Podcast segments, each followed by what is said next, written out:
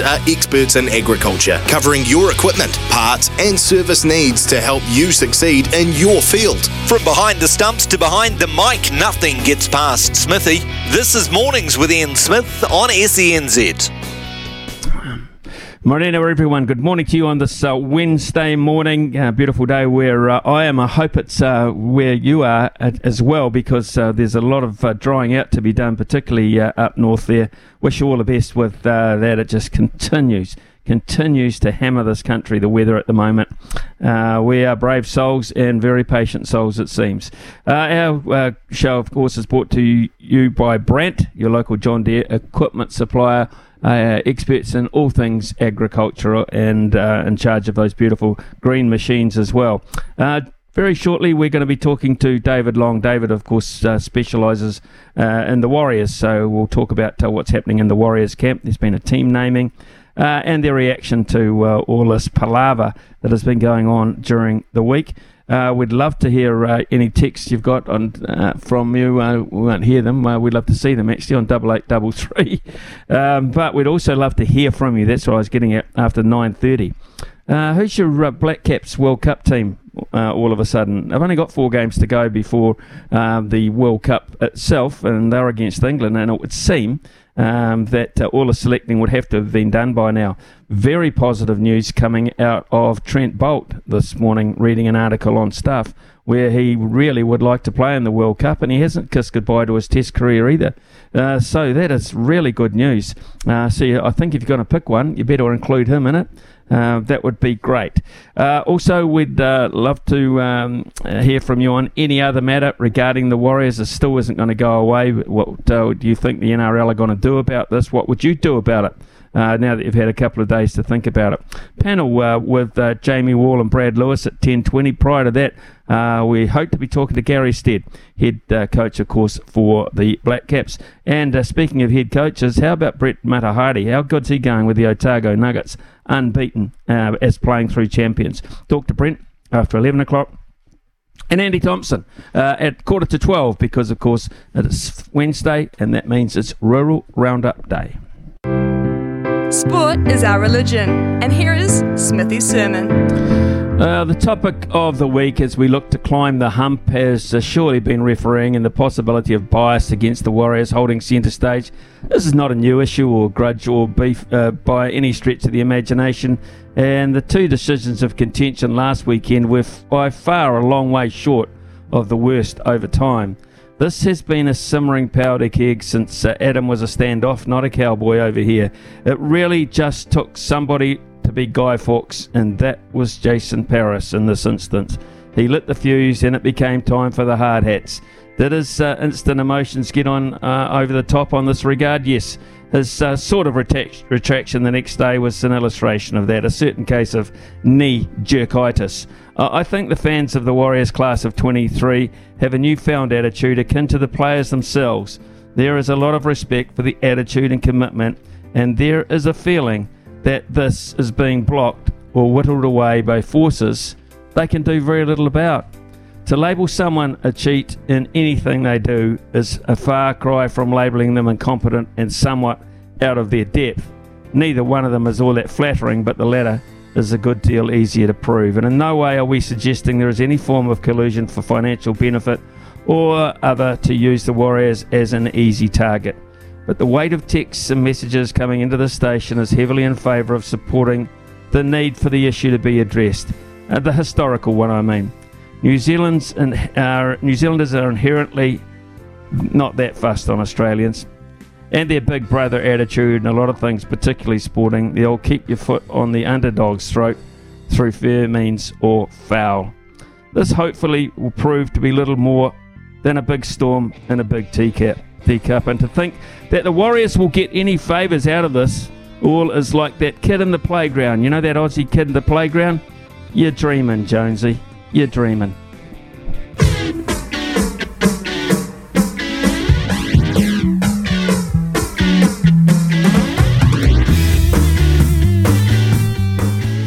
Rightio, let's get stuck into it because David Long is a very busy man. It has been an interesting week for the One New Zealand Warriors. Most of the media attention has not come from what they uh, have been doing themselves, but that uh, of One New Zealand CEO Jason Paris and his comments towards NRL referees, much documented. But the Warriors fronted the media yesterday ahead uh, their team naming uh, as the clock winds down to their Friday night matchup against the Bulldogs.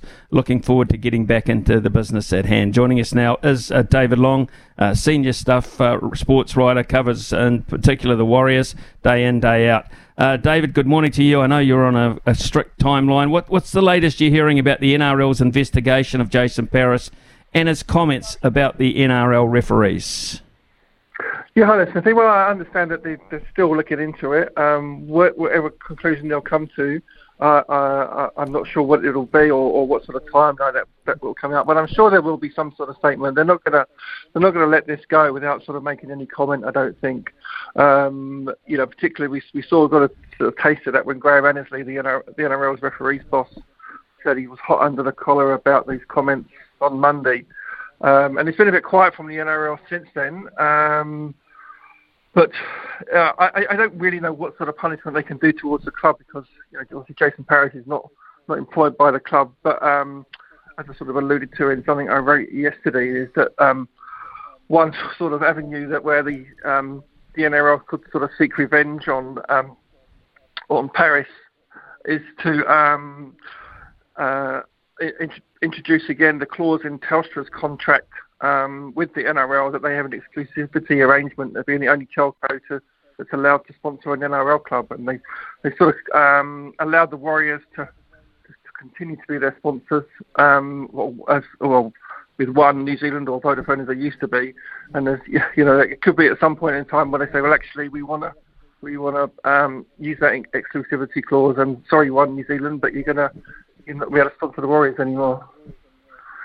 That would be massive. I think it's uh, it's well over a million dollars. The deal there to the Warriors, not easily replaced. So.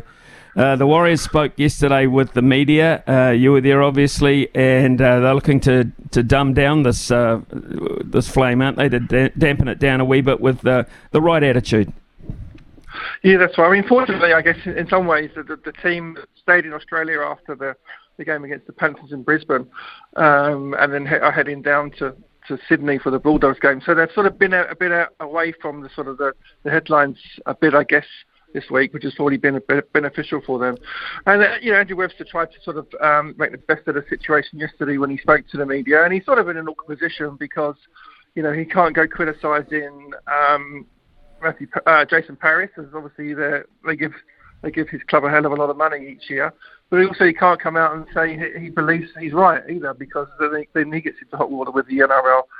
Um, so I mean, I'm sure I'm sure Andrew Webster, you know, he he's um, upset and frustrated about some of the decisions that have gone against the club. Um, but you know, he he sort of made it his, his stance all year that he's not going to be criticising officials, and he, and he's sticking with that really, even though you know you can sort of sense deep down that he's he's as um, frustrated as a lot of people are about, about what's been going on. Interesting to see the appointment of the referees this week for the Warriors game against the Bulldogs, and I've given to Ben Cummins uh, as uh, the man in charge, who has a lot of experience under his belt. Yeah, that's right. Yeah, I mean it's an awkward one this week because, uh, you know, whatever if people are going to be scrutinising any decisions that go um, four against the Warriors on Friday. You know, if if the Warriors start getting a lot go their way, people are going to say, "Oh, well, the referees they bowed to public, they bowed to the pressure, and uh, and uh, you know they're going soft on them." Or if they if they or if they got this is what decisions go against the Warriors, people will say, "Well, they're taking revenge because they're unhappy about how um, how the club treated them this week." So it's uh, it's it's an awkward one, and obviously, as you said, Cummins is a is a very experienced referee. Um, and he probably didn't need someone like that for this game. So uh, you know, hopefully it's it's a it's a, a game without any contentious issues in it. Right, let's uh, quickly, if we can, David, look at the the Warriors team, please. Uh, name for the match: uh, Luke Metcalf. A lot of hope that he'll be back very shortly, but uh, he's in the reserve grade team this week. Rocco Berry uh, making his debut for this season yeah, it's sort of been forgotten about, hasn't it? The, the team, interesting team selection for this game because of all the, for what's going on. But yeah, there is some uh, some interesting selections for the team with with Rocco Berry back, and it's I think it's. Um, I think they're very, really keen on seeing Rocco back in, in the team again and having a good look at him because Andy Webster's been injured a couple of times and Andy Webster hasn't been able to see him play properly. And I think how he plays, you know, will determine quite a bit in terms of, you know, how they sort of look at their mix for centres for, for next year and in the future, really, because know, they do they do rate Rocco, and we've seen Billy Irving uh, slowly drop down the pecking order a bit lately because um, they don't seem to rate him that much at the moment, and there's Brayden Williame as well. He's been injured as well. But I think it's a big, it's a big game for Rocco, and it's a big few weeks in terms of, you know, how they sort of see that um, the outside backs for the next few years, really. With that, and an interesting one as well, with, as you said, with Ronald Volkman coming in into the half. Um, they tried him a few weeks ago with Shaun Johnson, and it didn't really work. Um, they were playing two similar styles, and it was like there was two sort of guys playing trying to play the same way out there, and it didn't it didn't really click together, um, and that's why um, uh, Dylan Walker got put into the team. Um, and then what they haven't, Andy Wood said they want to give it have another go at Volkman there this weekend, and I think, but the main reason for that is I think over the last few weeks they've lost that impact on 20 minutes when they had.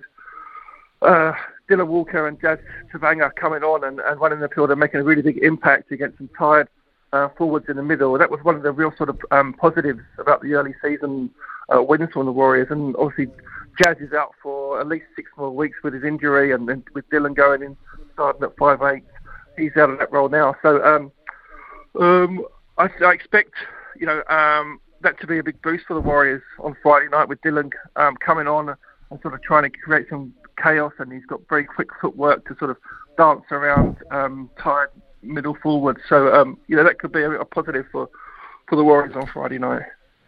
Um, are we are we looking to expect uh, Tohu Harris to run out?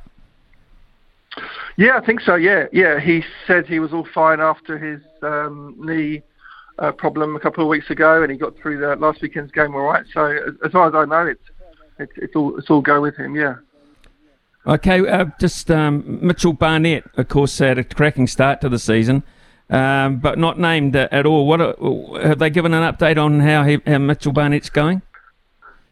This is it's a bit of a murky one. This. Um, so I I heard some talk a while ago that he's you know that there's been discussions about whether he's going to take medical retirement and he doesn't want to take any more risks with his neck. Um, and you know, obviously, you know, put his, his, his, the rest of his life, not the rest of his life in danger, but you know, affect the rest of his life if he makes, makes another bad bang to his neck. I did some inquiries in, inside the club around this, and they sort of insisted that uh, no, there's been no talk of retirement that they've heard of. Um, if Mitchell's been telling people they don't know about that.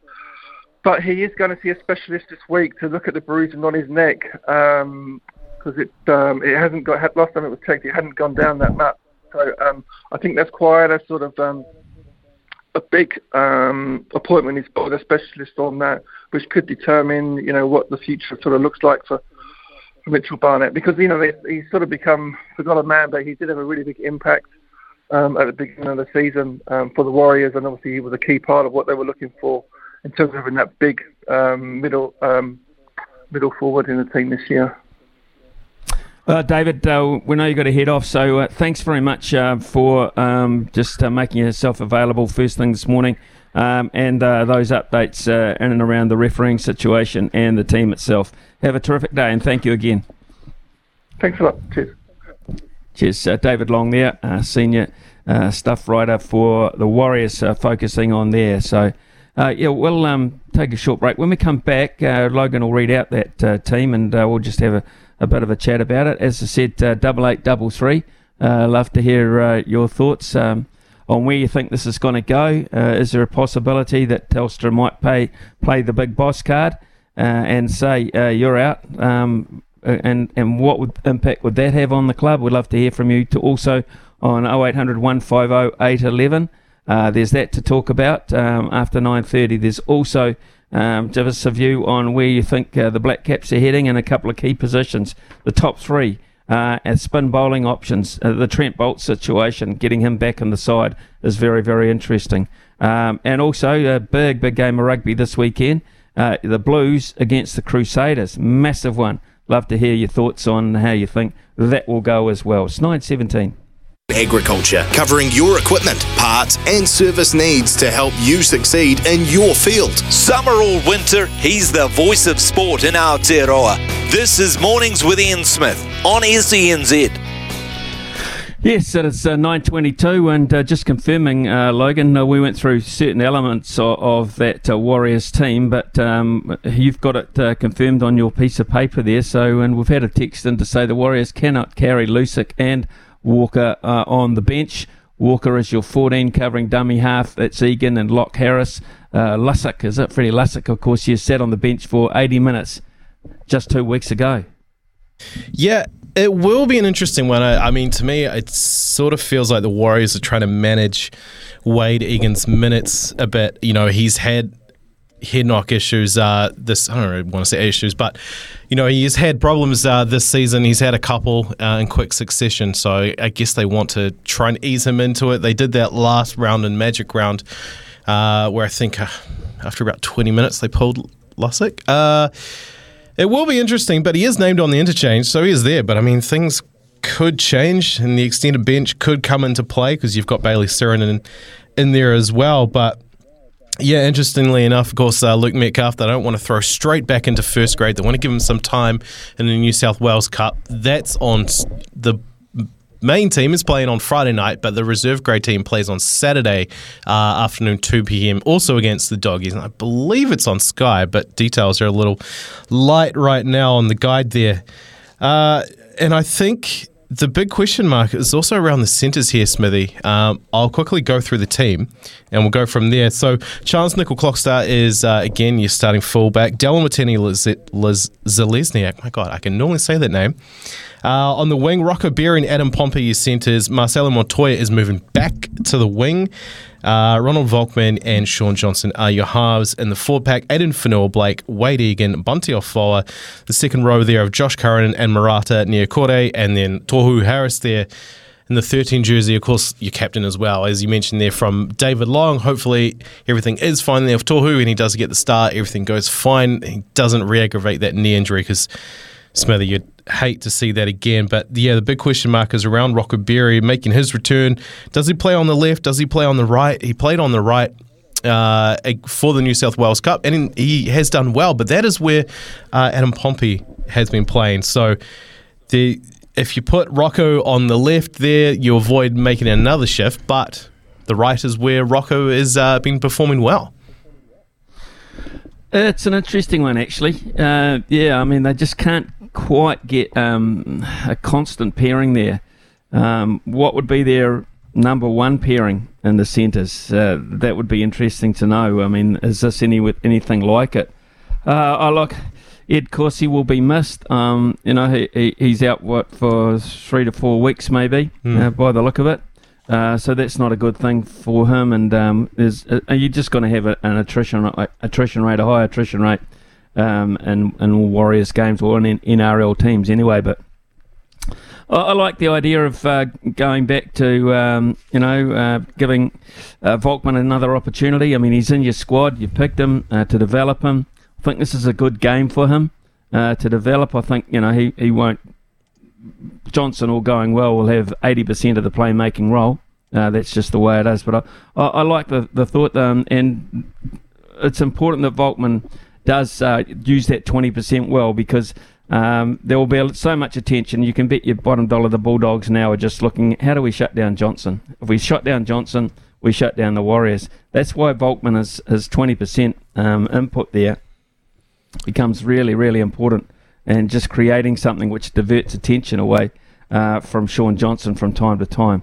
Uh, they're, they're, the key issues for me. I mean, you know, they, they had opportunities, um, but they just the, the last couple of weeks they just haven't been converting Logan to the same extent that they had been before. Yeah, that, that's the problem for me. They just have not quite been converting those uh, goal line opportunities. Um, the defensive side of things has been pretty damn good throughout the season. Not a, not an issue there but it's just converting those those opportunities that are making the difference for them at the moment.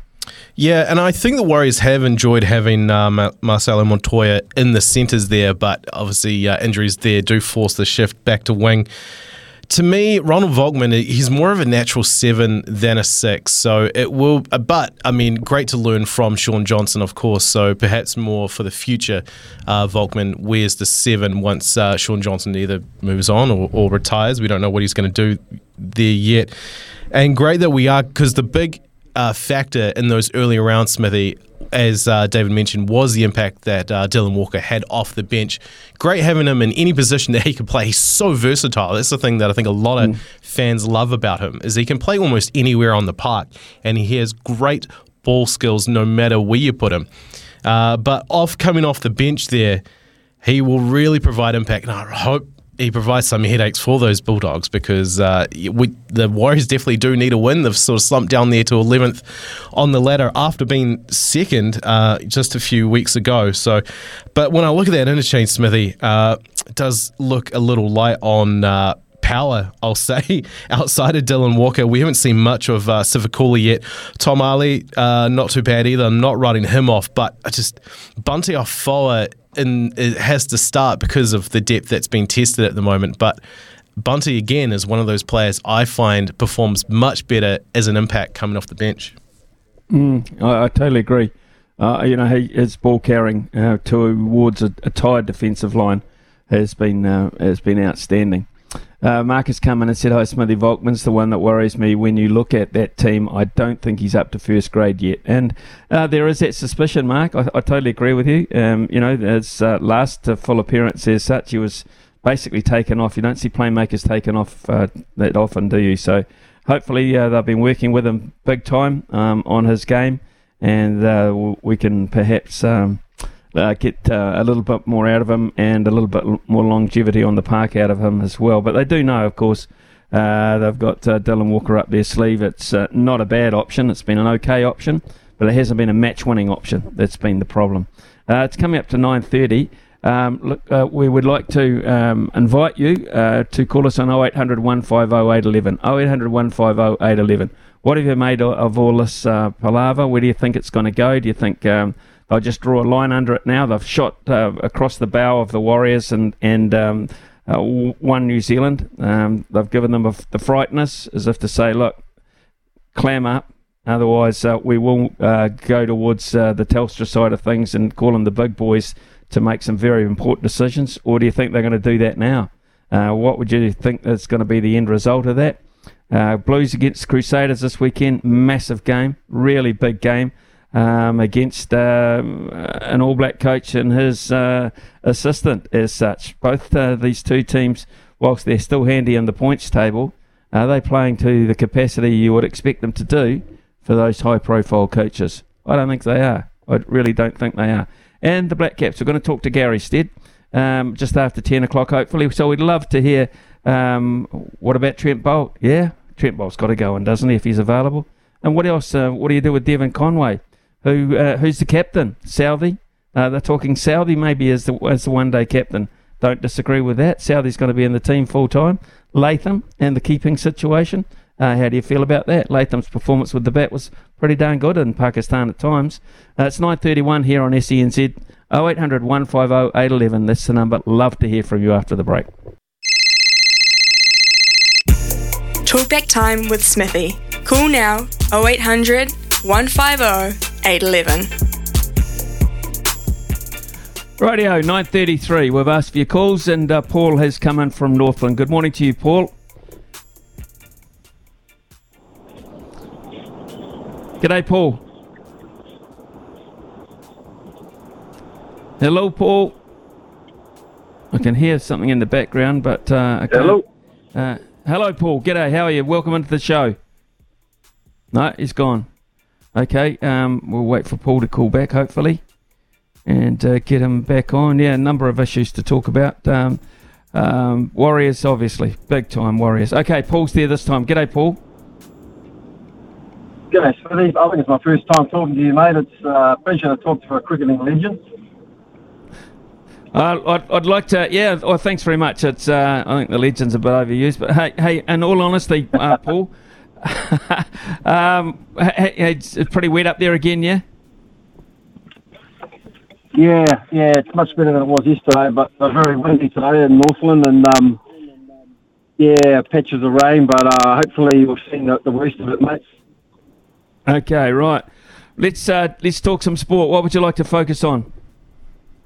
Yeah, um, it's good to see Rocco Berry back. I, I have been watching him in the New South Wales Cup, um, and uh, I think he's just what we need in the centres because he's he, he's got good footwork and he knows how to put his wingers away. So um, I'm hoping Rocco Berry goes well. Um, and I think the jury's out on Volkman. I think, um, yeah, inexperienced, but hopefully they are working on him and, and he comes right. Uh, I just can't wait to get Luke Metcalf back back in that team, mate. Yeah, Luke Metcalf in the preseason games was one of the standouts, and everyone yeah. saw that uh, early performance and thought, "Hello, uh, we've got something special." And, and, at that stage, we didn't even know how well Shaun Johnson was going to go. So Luke Metcalf was uh, was uh, going to be big for us. Of course, that uh, the part of the season's been history for us. But I'm like you, I want to see him back very, very quickly. Yeah, um, unfortunately, with the NRL, you know, if you can't keep your best team on on the park for probably 60% of the season or 70%, then, you know, you're going to struggle. So we're, we're struggling to keep our best team. I don't think we've had our best team on there uh, yet. But, um, yeah, just on the sponsorship, I, I can see it getting ugly with Telstra. I, I, I think um, Jason Paris might be sort of a bit worried about Telstra, you know, being the big, because they do have that clause in the contract exclusivity, and, and they've basically given the Warriors a bit of leeway there with Vodafone. So watch the space on that one, mate. Yeah, it's an interesting one for me too. Um, I mean, I'm not quite sure uh, what they can do as to um, to Jason Paris as an individual. Uh, I, I, would imagine they're looking at all those very uh, avenues, and then I'm not quite sure. Uh, he would have he would have a, I would say, a clause within his personal contract uh, with One New Zealand that um, that says you can't bring the company into disrepute, disrepute yeah. or threaten the com- companies, and that effectively um, might be making him a wee bit more nervous from within more than anything else. I can't imagine for one second that his superiors, being the board, his directors, etc., have not had a reaction to this. Yeah, but has he brought it into disrepute? Because I'm I'm a member of uh, quite a few Warriors social pages, and there's a lot of people out there that are saying, right, I'm going to one, I'm going to one NZ now. So it's probably done a lot, a lot for the company, to be honest. The, the thing about this, Paul, is that you're you're a long time supporter, right? I mean, you know, and you you know, you've been following the Warriors for a long, long period of time. I take it this is just um, this to me. Uh, I mean, they weren't the, over the years. We've seen a lot worse decisions go against the Warriors than that. Was, that it just needed someone to light the fuse, surely. Oh, absolutely. I mean, you mentioned you're in a pub and, and everyone was sort of agreeing with the shocking decisions, uh, and it's not just. It, it seems to be every week, and yes, other teams do get bad decisions, but you cannot deny the decisions that changed the game for us, you know, and and you know some of them have been season defining in the past, and you know the Warriors are going so well, we're there or thereabouts, and when you get two really really inconsistent bad decisions, that could be our season, and I guess we just had enough, mate. To be honest. I think you're right. Uh, what about the, the, chances this weekend with that side against uh, the doggies? They've stayed over there. Um, so they haven't come home to take the travel factor out. Just got to go from Brisbane down towards uh, Sydney. So how are you uh, expecting them to go this weekend? You confident?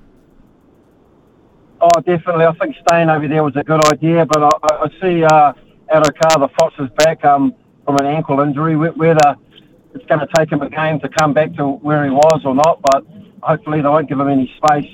Um, you know, uh, you know what he's like when he's got a bit of space. But we can definitely beat the Bulldogs. I think we'll get the Broncos in Napier because uh, you know Origin's coming up, and um, then we've got the Dolphins, and then we've got a bye. So that's four four games that we can we, we can win, or you know there's eight points there that we can get. So hopefully that's the case, and that'll put us right back in the eight. Looking forward to it, uh, Paul. Hey, thanks very much for your call. Yeah. Thanks for making contact. Uh, don't be a stranger, mate. Love to hear your thoughts on the Warriors anytime. Anytime, man. Cheers. Thanks, Have a good mate. day. Uh, Paul, Paul from Northland. Uh, next caller on the board is Dean from Dunedin. G'day, Dean. It's been a while. Yeah, Smithy, been a bit hard with the weather and whatnot, trying to get through and trying to do a little bit of work every now and then too, so pay the bills. So it is what it is. But I got through today, so all good. Um, obviously, this weekend, well, the next three to five weekends for Super Rugby is huge. But for me, it's time that everyone sort of woke up. They they got to be treating them as All Black trials, especially this Blues game against Canterbury. Now I know I've harped on about it for long enough that the consistency of the Blues I've just not sold at all. But certain players this weekend, if they don't step up for the Blues, it's time just to let them go and give other guys a crack. And you, you I've mentioned the names. I don't need to do it anymore. They, they, they on their day, they are outstanding. But they're professional athletes, and I want that day to be every day, not when it suits them. Look, I think you're right. Um, this is the this is traditionally was the time of the season where I know when Steve Hansen uh, uh, was in charge, he really started to look at these big games as we get more to the playoff side of things in the start of the season. That's when he wanted to look at uh, how his potential All Blacks were playing. And I, I, don't think that because Ian Foster's been his understudy for so long, I don't think that policy will have changed along with Joe Schmidt and Jason Ryan. They want to see um, head, head, um, head to heads this week. There's no doubt about it. Um, I, I, totally agree with you. And, and I mean, they should be they should be peaking for these games, shouldn't they? They should be playing at World Cup level for these games. Well, they have to, but the thing is, with the Blues in particular, they they just they just won't, and I've done it for years when they haven't fronted when they need to front. Like the the final last year was an embarrassment for them, but it was anyone that knew anything about rugby could see that coming. It's just the the Crusaders play a game totally different to the Chiefs. Like, I, honestly, I, I think the Crusaders will go 5 0 now. They'll win the next five without too much difficulty. If they get second or third, I like to see them get second so they get a little bit of home advantage, but they won't mind going to Canberra. That's no big hurdle for them. And the Brumbies have got to, they haven't got an easy run. No one's got an easy run home. The format has worked out perfectly again for the competition. Every game, if you like rugby, there's something on it. The Chiefs are playing an, an unbelievable brand of rugby, but you can shut that down. The Crusaders got real close, and as I said before the game, I thought they were a gallop short, and they look like they're a gallop short. They're not going to be a gallop short now. Will Jordan's back. Uh, Blackadder's not far away. I just hope for the life of me that that Damien doesn't doesn't get a bad injury with his defence. Like he, he's he's mm. such a tough little nugget, but we need him at the World Cup playing that. So he's Beauden Barrett when Beauden Barrett was at the Hurricanes loving rugby. I honestly think if Beauden went back to the Hurricanes tomorrow, you'd see a totally different Beauden Barrett. That Blues back line just isn't working, and that was my next point. With Leon MacDonald, if he's the backs coach with the All Blacks, I'm a little bit worried because I like what the Chiefs are doing. I like Tony Brown's think outside the square. Rieko at centre, like it just does my head in. Honest truth.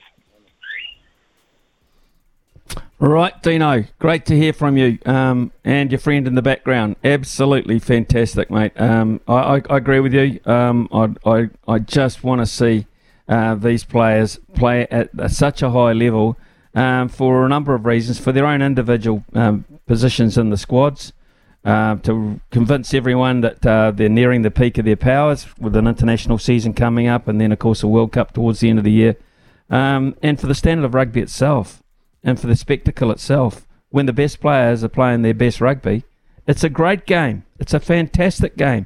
It takes uh, all the other whinging and moaning from people like myself um, and even um, Wayne Smith, uh, it seems, uh, out of play. That is the thing, uh, because the skills of the players are the things that people focus on and the match itself.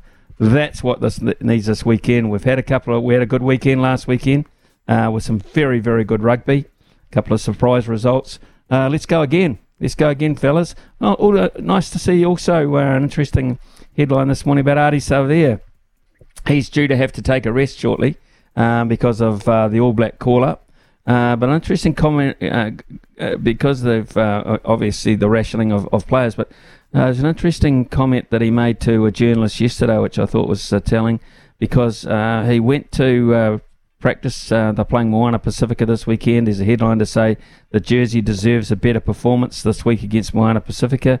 uh, journalist uh, was, I guess, surmising that uh, Ardie might be in the side, even though it would be a good game for him to have a rest. He said, "Well, All Blacks um, in their weeks off are not supposed to go anywhere near uh, their super sides. A week off means a week off." He said, "So one plus one equals two. You work it out." Good stuff, Ardie. 944. Brand are experts in agriculture, covering your equipment, parts, and service needs to help you succeed in your field. Summer or winter, he's the voice of sport in Aotearoa. This is Mornings with Ian Smith on SENZ. You got to know when to hold 'em, know when to fold 'em, Smithy's multi. know when to walk away, and know when to run. Bet live on your favourite sports. Download the TAB app today. Well, believe it or not, we got another one home. So Monday, Tuesday this week, uh, Miami Heat did beat the New York Knicks. Uh, very good performance. Lakers, unbelievable last quarter to roll over the top of the Golden State. Uh, and the Yankees beat the Oakland A's as we suspected that they would because the Oakland A's are pretty average. So today we'll go for three in a row. The Celtics to beat the 76ers. That's at $1.31, so it's relatively short. When they're that short, normally they come home. I've taken a real punt with my punt here in uh, Phoenix Suns versus the Nuggets. The Nuggets are fairly warm favourites here, but they've given the Suns a six and a half point start. I like that. I think it'll go very close. Uh, undoubted quality of the Phoenix Suns with Kevin Durant there, Devin Booker, uh, Chris Paul is back. I, think that's massive for the Suns to get that uh, trio working together. So I think they're a chance to stay close. So I'll take the six and a half at a dollar ninety, uh, and then tomorrow morning in the big uh, clash um, that is between AC Milan and uh, Inter Milan. Uh, that will be a draw. I'm for- forecasting just like this morning. Um, Manchester United uh, getting out of it uh, quite nicely um, in the end. Uh, uh, sorry, Manchester City with a uh, one-all draw, so they get to take that home. Uh, so that multi is uh, $1.31 into $1.90 into $3, $7.46. $7.46. A um, couple of little texts have come in. Richie says, Ardie and Jason Holland should just ignore the All Black stand down requirement. Other teams haven't been abiding by it.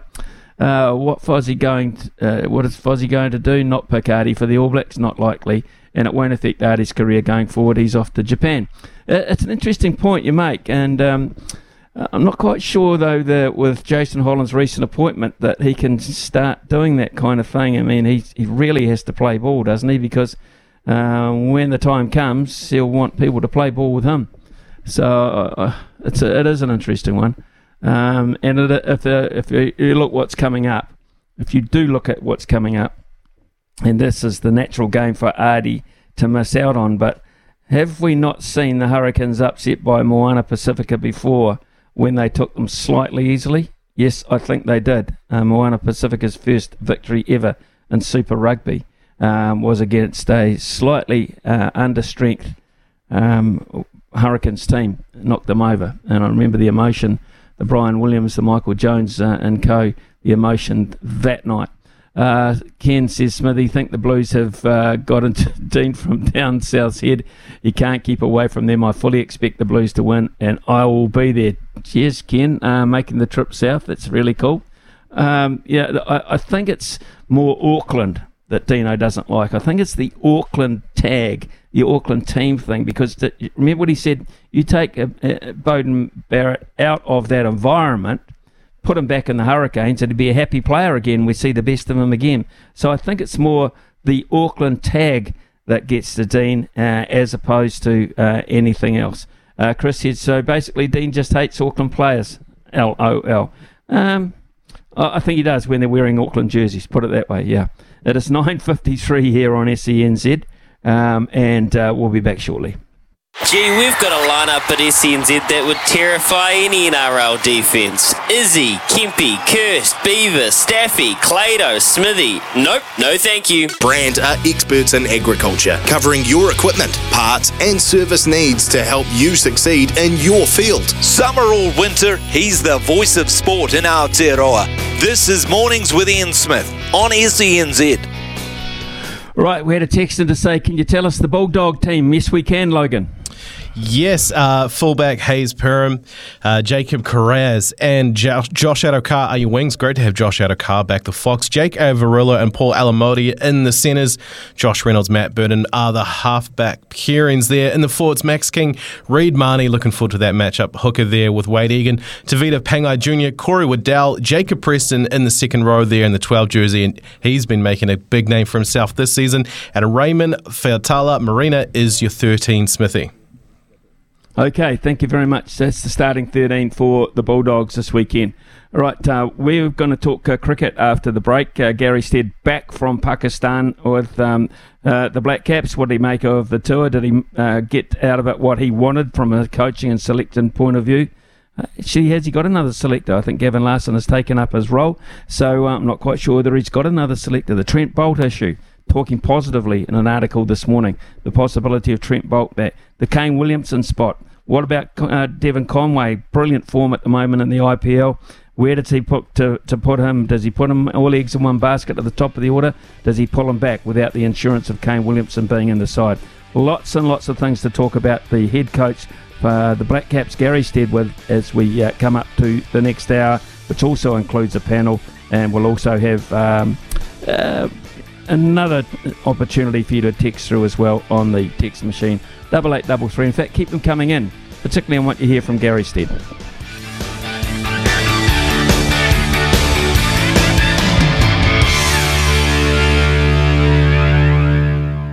to behind the mic, nothing gets past Smithy. This is Mornings with Ian Smith on SENZ. Rightio, it's uh, been an interesting time for the Black Caps. Uh, been in Pakistan, it seems uh, like forever. It might have been to felt like that to some of them that have been there the whole time. Although Pakistan these days, uh, I understand, is uh, a lot easier to negotiate than it used to be. Unless, of course, you're the former Prime Minister Imran Khan, who I believe was arrested in Islamabad earlier today. So, uh, not the best of times for Imran Khan, who'd be a politician over there. you really do put your life on the line. Uh, so uh, yes, um, it's been a, a, really good time and a, a, fact-finding time, I would imagine, for the Black Caps and their hierarchy over uh, a number of uh, selection issues and a number of players that are in contention to the World Cup which of course is now closing in on us very, very quickly. Not a lot of cricket for the Black Caps to be played uh, before now and then. Uh, on the line uh, with us is uh, Gary Stead, uh, the head coach. Uh, Gary's good enough, um, I'm sure, still with a bit of jet lag, etc., to give us a few minutes of his time today. Gary, good morning to you. Yeah, morning, Smithy. Pakistan tour. Can you sum it up from uh, uh, four one uh, in the end? Okay, it doesn't look good on paper, but I thought we go a little bit deeper than that. Can you can you sum it up uh, from your perspective in terms of what you wanted to see and what you did see? Yeah, I, I think um, that four one, I guess, result in the end could have easily been three two the other way. I, I think there was one game we, we were probably soundly beaten in the in the fourth international, but I think in all the other games we, we actually played some really good cricket against a quality team as well, and I expect Pakistan are they're going to be um, serious contenders when it comes to the World Cup a little bit further down the track. So when you consider that we had a number of guys in the IPL and, and not available for the tour, then for us it, it became an opportunity um, to grow depth and, and look at some players who may not normally get a go. And, and from that perspective, we were delighted, uh, I guess, with some of the results and, and how some of the players played over there. And on the whole, I think as a as a cricket team, we, we acquitted ourselves reasonably well. Gary, you, uh, now that Gavin's uh, headed off overseas, Gavin Larsen, of course, uh, are you flying solo on this, or have you co-opted anyone, or is Gavin still having input? Uh, no, not at the moment. Um, Gav was obviously involved in the selection of that last group, but um, he's he's gone to Warwickshire, and at the moment we yeah we, we haven't got anyone that's on board at the moment. Okay, right. So um, flying solo in that regard at the moment. Uh, as you mentioned, uh, pretty much a, a, full strength Pakistan attack. What I liked uh, uh, from what I saw is the way at times you could handle their pace attack, um, which I think is one of the better ones in the world. Yeah, that was one of the real pleasing things, and I think if you look at both teams, uh, pace bowling struggled a little bit, and, and that's obviously um, due to the conditions over there. They're, they're pretty flat and, and batter-friendly wickets on the whole. Um, so that was encouraging the way we played. When you when you consider Shaheen Afridi, Haris Rauf, and Naseem Shah, they, they are real quality bowlers. And um, I think the way that, that our guys did handle them and, and I guess set up platforms for our innings was, was pleasing in, in, all, in all five games, actually. Right, Gary, um, let's look at um, some really good news. Uh, I perceive it to be anyway, and I imagine you've been uh, talking behind the scenes with Trent Boult. Uh, he's talking very glowingly this morning in the media about his possibility of being part of this team again. Yeah, well, um, there's still obviously a bit of water to go under the bridge and understanding where that sits. Um, but but it is encouraging that I think Trent uh, missed Test cricket and, and missed being part of the team as well. But ultimately he will still have to make some decisions around the, what he's available for, and, and then we'll have to make decisions of how that fits with us as well. But but you're right, any any team with Trent Boult in it, I think, looks stronger for New Zealand, and, and that is an encouraging news. Are, are there any concerns from your point of view, Gary? I mean, you know, you, you, it's a fact of the matter. We just have to let players go to the IPL for financial reasons, etc. Uh, but a lot of them aren't getting a lot of cricket. Does that concern you? Yeah, it does. Um, I mean, ideally, you want the guys to go over there and get playing experience, and I'm in contact with them all, and, and you still know that they're training hard and, and working hard on their games, but there's nothing like, I think, playing over there as well, and it, it was good at the start of the IPL. I think just about everyone got some experience, and I guess you have to bide your time and, and, and see how it goes over there. But we haven't had a lot of players playing, have we? And, and that's always, I guess, a concern when you want them to have match time and get that experience under their belt. One player that has been playing and playing magnificently too is uh, Devon Conway, which uh, raises a couple of uh, interesting points as to exactly where you perceive that you might be going to use him. Obviously, uh, you want him to face a lot of deliveries, but um, where at this point would you perceive him to be your best value? Uh, I think still at the top of the order. Um, look, we we tried Devon uh, with, with, Ross Taylor leaving. We we tried Devon at four for a while in the Test game, and then we've ended up going back to him at the top of the order. Um, we have a lot of discussions with Devon around that and, and where he, he sees himself fitting best, but I mean, he's a great team man and, and does everything he, he can, and, and I think his his value at the top of the order has been shown across all three forms for us. And you want, as you say, you want your best players facing the majority of the balls, especially in white ball cricket, and he, he's certainly, I mean, up there with some of the best in the world the way he's been playing. So, um, do we hold a candle for Kane? Um, are, are, you planning to be without him? In all honesty, I mean, uh, we know what. Uh, what kind of bloke he is and how professional he is and everything he does.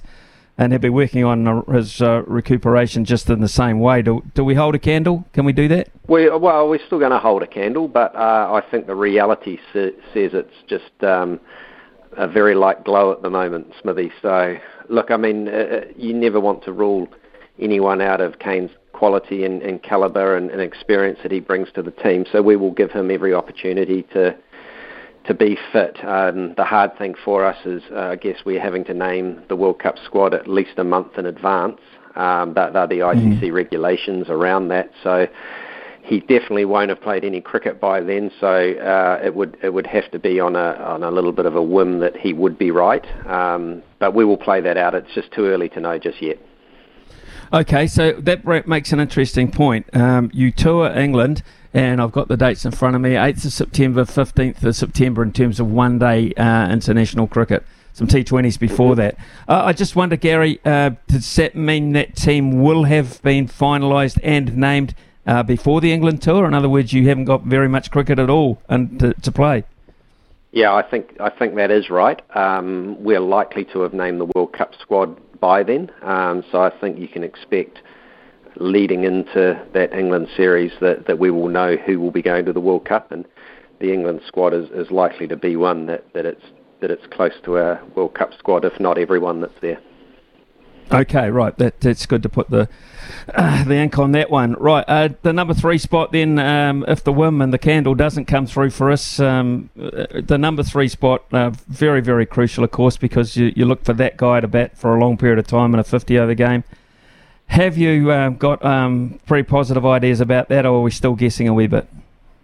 Um, no, I mean we, we try we've tried a few different things just on the on the notion that Kane might not be there, and we gave Daryl Mitchell that opportunity um, in Pakistan, and delighted the way that he went. I mean, scored nearly 300 runs in four innings over there, and with two hundreds. And and one of the things that I love about Daryl is every every sort of thing you put in front of him, he, he just has that uh, ability to find a way, and and he's uh, hugely competitive, and he's been incredible the last two years really for the Black Caps and, and what he's done, making every post a winner. So I think he's a genuine uh, chance and opportunity for us in that role. What kind of balance, uh, looking at Indian conditions, slightly different from Pakistan conditions? I think it's fair to say, even though they're very close neighbours as such geographically. I just wonder the balance you would look for in this World Cup. Uh, would it be similar to the previous one in England? Uh, I yeah, m- maybe maybe an extra spin option, um, and having that up your up your sleeve there, and uh, I guess the when you when you balance out your squad of 15, you, you gener- generally have an 11 or 12 in mind, and then you're looking at three spots outside that that cover probably multiple um, positions for you in case of injury. So that's that's what we're just working through at the moment. The Pakistan tour was great for us. It, it gave us some insight. It gave us, I guess, some first-hand knowledge of where guys are at, and now we need to sit down over the next couple of months, put our thinking caps together, just get the schedules and understand who we're playing and what places and, and what the teams are likely to look like given the, the past history of those grounds as well. Um, and that will help, I, I think, finalise the 15 that we ultimately do take. So if you perhaps uh, just say, for instance, you, you, use Mitchell in that role at three, and, and, he has been superb. There's no doubt about that. Give the guy a job; he just seems to do it. No problem. I don't have any problem with that. Uh, that means you might have to find a, a someone in a closing type role. Um, you know, yeah. a, an, almost a specialist batter to, to be your closer. Uh, what are you looking at in, in that regard? Well, again, I think it depends on the the all rounders or the spinners that you have, um, and and their batting capability through the order. And I think one of the decisions you always have to make as a as a cricket coach and when you put your selections together is are we going to go in slightly batting heavy or are we going to go in slightly bowling heavy? And the two have the the different I guess reasons for doing it. If you go in slightly bowling heavy you're planning on bowling them out for less. You don't have to score as many runs. So if you go in the other way, um, then maybe you've got to find more runs as well. So we, we're certainly just considering all the options there. But I, look, I was, I was pleased in the in the development of guys like Mark Chapman recently. Uh, he, mm. I think he, he's shown a real ability to flick the switch and, and early on in his innings, which is nice. Then you, you bat around people with the I guess the, who have been really solid for New Zealand over a number of years, like your Tom Lathams, who plays plays spin very well and we, we just need to, uh, I guess, work out who are going to be our rocks of the team and who are, who are the people we're going to put around them that, that show that little bit of extra flair. Glenn Phillips, another one that comes to mind, who, who's certainly shown in a few innings that he's played that he's capable of taking any team down in the world. And the other issue, which uh, I think it's uh, raised its head and stuff this morning, actually, uh, the captaincy side of it. Obviously, um, with Tom, you've got the, the wicket keeping side of it. He's proven he can handle that role. The captaincy has been uh, pretty easy fit for him as well, it seems. And then you throw your Tim Southee into the mix, I guess. So have you have you settled on, on your leadership side of things? I suppose that must yeah. be close. Yeah, well, again, it depends on Kane a little bit because if Kane's right, he'll he'll be the captain. So that that's why I, I'm a little bit reluctant to uh, force the hand too much on that right from the start. But it, as you say, we've got two guys who've had had a lot of experience captaining New Zealand, and, and look, w- whichever way we went, and, and hopefully it's Kane in the end anyway. Then then we'll make that decision at the time. And uh, just finally, uh, the spin bowling thing seems to be part of every question, uh, every question line that you get. I would imagine. Are you confident you have the right mix, the right balance to choose from to finalise? Yeah, I'm confident. Uh, look, I, I, think the biggest thing for us when we go through and plan um, all positions, but in, but with spinners as well, is if we were to lose one of those players, and, and it's uh, I guess an important cog of your, your team, do you have replacements that can come in? And that is what one of the things we've sort of tried to negotiate through in the in the last few months, and especially in Pakistan, is just making sure that we've tested a, a few people that so if you lose a, a major player, then then then can I guess, a rookie or one of these people that has less experience come in and do a role. And, and look, I'm confident in most of the positions at the moment that we that we do have adequate cover, and, and that's encouraging from a depth depth perspective from New Zealand cricket's point of view. Uh, Chris has texted in. Um, I think he's uh, one of your um, Canterbury friends, actually. Um, and just said as the door closed base door closed basically on on uh, Guppy. Uh, Guppy comes up a wee bit on as you can well imagine. Uh, he's very popular around New Zealand cricket circles and sporting circles. Uh, is the door closed on him? I, I guess Chris is saying. I, I, don't think the door's closed on anyone, and, and uh, again, we need to sit down and um, evaluate what we've seen in the last six months or so, and, and where we're at. Um, look, it's it's Gup's been a, a, a magnificent servant for New Zealand over a number of years. We, we've got other guys that are stepping up, I, I guess, now and have had opportunities in the position that he, he's held for so long. And um, I guess at some stage it, it will come to, the, to come to the end for Gup and come to come to the end for everyone. But that's not for me to say mm. right now if that's that's now or not. Okay, and uh, just finally one last text in from uh, Wanganui. Clarkson, Josh Clarkson, um, is he at all on the radar? I'm not sure he's on the radar for this World Cup, but we've certainly been noticing really um, positively how Josh has gone. Um, we've got other New Zealand A commitments and that that are coming up in in the August September period, and and look, I, I'm there's still selection to be done around that, but I'm sure Josh is, is the guy that will come up certainly with white ball discussions in, in that frame. Good on you, Gary. Uh, absolutely fantastic. Love your honesty and uh, the fact that you're available to us as well. Um, have a, a, good little break there as you begin in earnest again, I'm sure, uh, towards that World Cup and that tour of England. Thanks for your time, mate, as always. Appreciate it. Thanks, buddy. Cheers. Cheers. Uh, 1018 here on SENZ. Well, then, there you go. There's plenty of uh, texting subjects there for you to come in on. Um, and uh, very, very interesting. Um, some of the things that Gary Stead here had to say, still up in the air, still holding a bit of a candle for Kane. Slight glimmer of hope there. Um, positive, not 100% positive about Trent Boult. Um, obviously, uh, we'd all like him, but uh, obviously there's a little spanner or two there um, somewhere in the works that uh, prevented Gary Stead saying, yep, it's a lay down misère. So, what are the things that uh, you got from that uh, interview? We'd love to hear from you on double eight double three. In the meantime, we shall have a panel coming up with Jamie Wall and Brad Lewis are experts in agriculture, covering your equipment, parts, and service needs to help you succeed in your field. Summer or winter, he's the voice of sport in Aotearoa. This is Mornings with Ian Smith on SENZ. Big talk, big opinions, the panel. Talk, talk, talk to me, yeah. Rightio, uh, panel this morning with uh, Jamie Wall and Brad Lewis. Um, and Jamie, let's uh, begin with you. Uh, we all remember what happened last time the Hurricanes took it easy against uh, Moana Pacifica and uh, rested a few players. Uh, what do you think they should do with Ardie Savea this weekend, uh, bearing in mind he's due a breather? Yeah, good morning, guys. I think they should play him. I don't think Ardie is the sort of player that really benefits from taking a week off. He, I don't think he, he thinks that either. And uh, you're right. The last time the Hurricanes uh, played on Pacifica last year with an understrength team, um, they got tipped up, and they haven't been in as good enough form as the last, the actual last time they played them, uh, which they won quite comfortably, admittedly. Uh, and but they haven't been showing that form lately, and it's getting to a point now where they actually kind of need to start winning, um, winning the rest of the games if they want to get a home playoff, because that while the Chiefs are clearly going to finish top now, the Brumbies are looking pretty good to finish in second. I think that's flown under a few people's radars.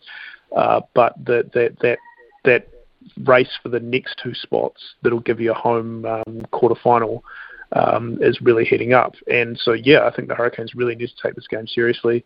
Um, and that they need their full strength team um, out on the park. They are playing at home as well. It's going to be a tough game um, for Moana, obviously, again, but it's given what happened to the Hurricanes last weekend in Fiji.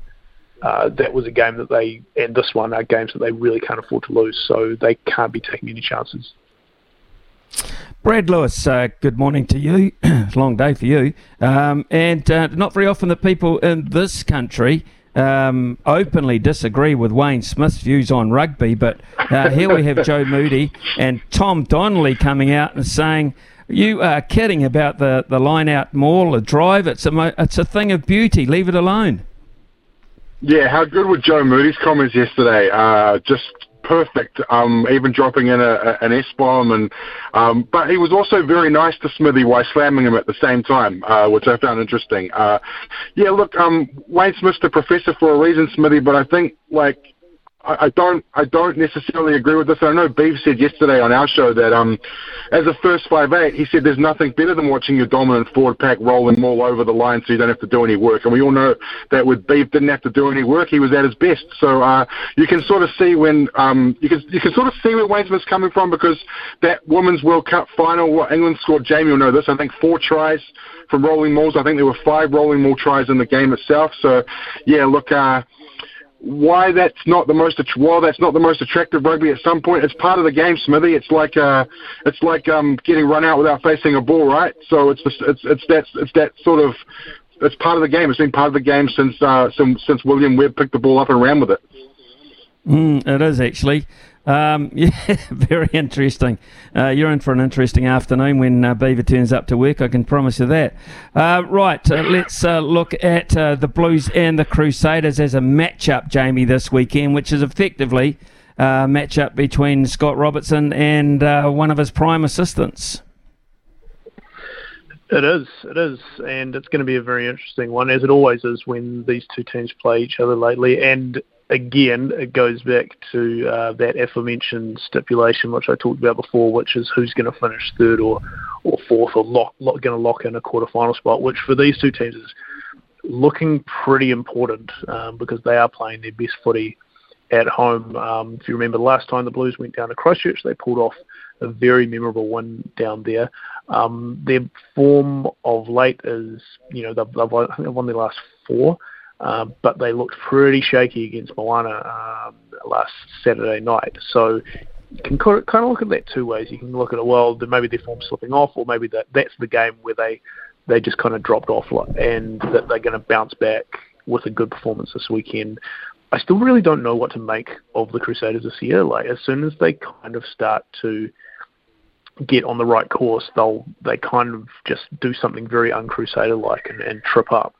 So I think this is going to be really interesting because it's two teams that are in a very similar kind of um, mindset at the moment where they've kind of got something to prove um, here. And of course, there are a lot of All Black matchups across the field as well. So this is the big one for the weekend. This is the one that um, the one game that Super Rugby is, is, is tossing up this weekend that is a, is a real must watch. And you know, j- just to the point of, I just want to chime in on what um, what what you asked Brad before. I think that we can kind of take what Wayne Smith said with a bit of a grain of salt there. Like obviously he's a highly respected guy and everything, but this is nothing new for him. He clearly just doesn't like um, line out drives, and that's fine.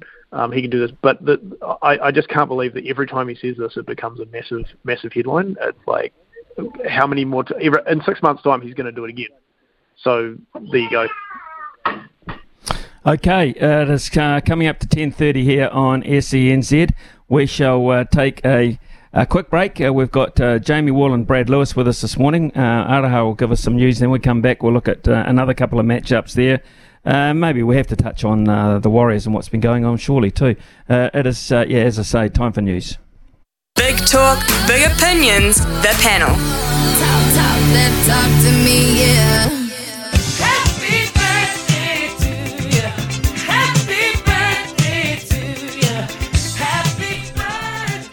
Oh, it's a beautiful thing. A man's only been at work a couple of weeks, and we understand there's uh, an open bar tab for the afternoon uh, at the Boozer down the road, the Paddington, um, on your behalf, Brad Lewis. And then after that, of course, you'll go and settle it just after 7 o'clock tonight. Happy birthday, sir.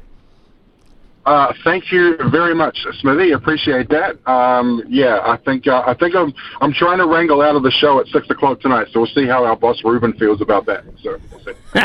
oh, surely he's going to buy you a cake at least anyway, mate, uh, to go around. So, um, what can we ask? What number this is today? Uh, there's there's a four in it. I'll give you that much.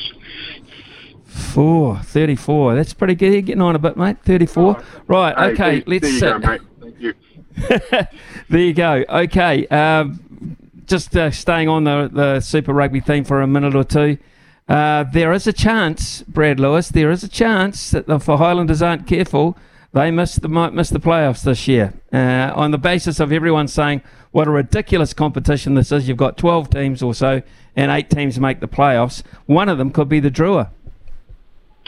Yeah, I think, and and the Drua actually with that win, uh, and they've got a decent run home as well. Um, I think the Force are in there, and a couple of the other Australian teams that that, that they could certainly beat. Um, I mean, look, let's look let's look at the math. So we know that four New Zealand teams are going to make it. We know the Brumbies are going to make it. So that leaves uh, that leaves three spots. So it's just a matter of, of what goes into three. I think there's probably five trying to compete for that spot. You're right. The Highlanders they need to get their A into G. I mean, they started the season horrifically with literally the worst draw in the history of Super Rugby, which didn't help. Uh, they've, they've played a lot better in recent times.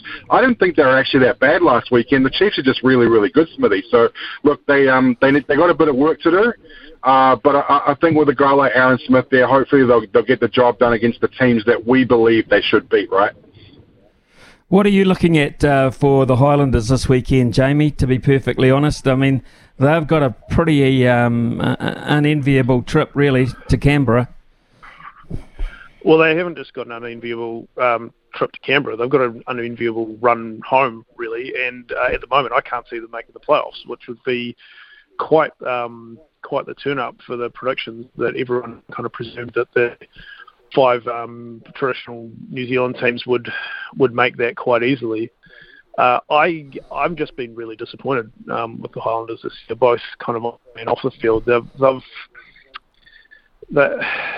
and and it's starting to affect um, the way that uh, their their few All Blacks um, like what their what their plans are going to be for the rest of the year. Because at the moment, I can't see Frizell in the starting All Black in the in the top 23. I can't see Fakatava in it and there's going to be every week there's more and more questions about Aaron Smith.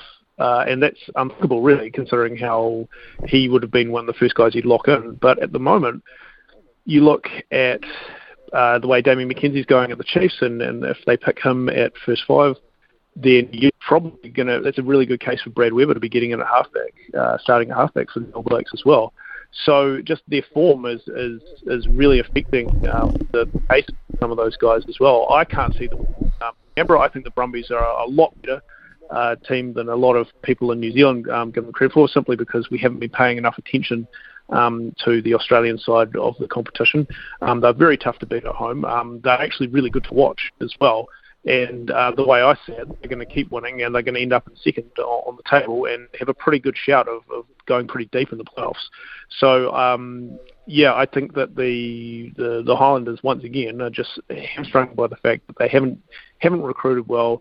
Um, they haven't built enough of a system down there to entice uh, decent young players, and they're once again relying on the one thing that they, they they've always kind of been about, which is just getting the offcuts from all the other teams. Um, Jamie, you've been a great defender of Wellington rugby for a long period of time, a great analyst. I imagine you never ever thought you'd have to defend Wellington rugby against Bart Simpson. Ooh, New Zealand rugby. Oh, whatever rugby is, Wellington sucks at it. well, I got one. I got one message. I got one message for Butts. Um, I hope you. I hope your dad Homer strangles you like he always does um, and he strangles you good because you clearly haven't been watching the NPC or the Ranfurly Shield. Um, that's, that's disgraceful comments from Bart. I'm hoping to see some sort of formal um, acknowledgement and uh, some sort of strong statement from Mark Robinson um, sometime today. I put a request in with NZ Rugby over this. Um, they're working on it as we speak. So um, this isn't the end of it. I can tell you that much. Um, there'll be some sort of apology from Bart, much like when he came to come down to Australia back in the late 1990s. love it. I, I love the reply. Very, very good. Uh, I mean, maybe um, on the. That would be an interesting uh, get if you could, uh, on the run home tonight, Brad Lewis, on your birthday, you could perhaps get Bart Simpson on there. That would be good. Yeah, um, I mean, like all I can do is put a request. And what I did like was how good Rotorua are at rugby. They were uh, weren't they favourites for the game they were playing in. So uh, you know, well done, well done, Simpson. Okay, right. Let's uh, stay on the subject of apologies and putting your foot in it, uh, so to speak. Um, Mr. Paris, Jason Paris from uh, One New Zealand, of course, uh, the ex Vodafone that's uh, under the hammer. Uh, some people say rightly so. a lot of people that are in communication with this station, as you well know, Brad Lewis, are saying it's about time someone took these guys on. So what are you thinking about this, and, and what do you think the ramifications might be? Has it uh, has it uh, got the, the, possibility of uh, dying a pretty quick death or not? Well, uh, I think the word that's going to get Mr. Paris in trouble is the word cheat, regardless of the apology or what have you. And certainly listening to, the, as you you guys played on your show yesterday, the lawyer that Brandy and Vossi had on yesterday morning um, suggested that as well. Uh, look, I tweeted in anger after the game, Smithy, but I didn't use the word tweet. I think I said something on the lines of an officiating abomination with that game. And, you know, that's where you don't cross the line of defamation. That was just my opinion, but I did not label any of the officials cheats. And I think that's where, where um, Paris has got himself in trouble, right? And you can't run back a social media comment. Uh, I think a lot of people agree with um, with, with the one CEO on, on what, what he had to say. I certainly think, um, as we, as you've talked about, Smithy, that that un- unconscious biases there. And, and yesterday, when you were talking about that 60-40, that that's that's a bias. That's that's a big difference when 60 40 is going to the to the better team over the perceived weaker team. Uh, and certainly when it's Australia New Zealand, we've always had that feeling. And I know talking to Breakers players, they've always felt Phoenix players feel the same thing. Maybe it's just a perception that we've got. I don't know, but I, I think. Uh, I think there's going to be more to this, and uh, I think if the referee decides to take legal action, I can't I can't see him not winning because I think there's a precedent when Bill Harrigan sued Alan Jones for a radio comment he made several years ago where he labelled Bill Harrigan a cheat um, against uh, New South Wales, our uh, Brisbane teams, I beg your pardon. So but we'll see we'll see how this plays out, but I think there could be uh, there could be more to play out. Yeah, it'll be interesting, Jamie. Uh, there's all sorts of things. Uh, in fact, I got a, a text in earlier um, from uh, a guy saying, look, uh, they can't touch him uh, from uh, because it's no longer Vodafone. They don't do business as Vodafone anymore in Australia. It's basically New Zealand. As such, they can't uh, really touch them in, in, in, terms of the Telstra thing. They'd be looking at it though, I would think. Oh yeah, I mean, I wouldn't. I'm not going to pretend I know anything about um, uh, that, that that side of things in terms of legal action and, and what that arrangement is with Telstra and, and, and Vodafone and whatever. Um, one thing I will say though that it's it's great for people who write about sport. Um, it's great for people who run radio stations uh, that rely on talkback and people texting in. Um, so it's been a good week, um, this this whole thing. So thanks, Jason Paris, if you're listening. Um, but uh, in in saying that though, I do kind of agree with Brad that there is a line that you can draw. You can call referee crap. You can you can you can say that they've had a terrible game. Like you can say that they're blind and everything. Um, but you kind of can't really say they're a cheat because that implies that they're doing they're doing something on purpose instead of just being just being useless. I don't believe that's the case. I think that the NRL, like all sporting competitions, the officials just are under the same pressures they are in anything else. It's the same thing. What it's the same reason why in basketball you play a series uh, with the game split between both home courts because you get a home ground advantage. The crowd plays into uh, the way that um, the way that, that sports get officiated. And Smithy, being a cricketer, uh, you you know that more better than anyone. Um, and you know, I think that the Warriors are just always up against it, um, not just um, not just on the field, but off it as well. Given where New Zealand is, given the economic situation, given the fact that it's hard to entice players over to come and play for the Warriors, and that's just the way that it is. And I think that all of the frustrations around um, those situations uh, get borne out by targeting um, referees because you can you have an exact uh, sort of case right in front of you by saying, well, that's that should be a penalty, or or or or that shouldn't be a penalty if it, if it wasn't wasn't the Warriors, you know. And I think that that's just what this what this really is. It's just an encapsulation of the passion that people feel around um, the team, and I think that it's been it's it's actually quite good to see. There is a positive out of this, and I think that Jason Paris probably shouldn't have said what he said, but at the same time, um, it, it it it's probably going to be a net positive for the Warriors going forward in in terms of like the passion that it's stirred up.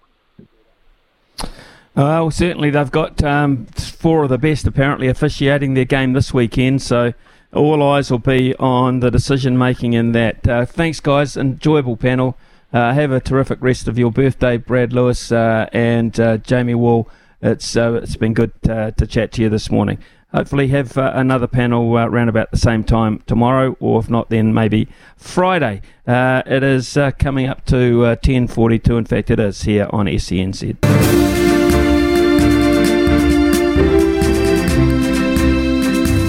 Well, we don't uh, very often play this. Uh, when we do, it means that uh, Logan Swinkle says something of substance for us. Go ahead, sir. I do. Long serving New Zealand Cricket Chief Executive David White will step down from the role in August. This has just been confirmed by New Zealand Cricket. Mr. White uh, was appointed to the CEO position way back in February 2012.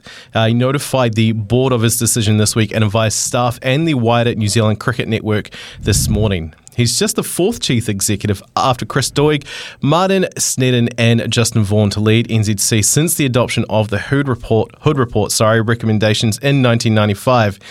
White said it was the right time to pass the leadership baton on to a fresh set of hands.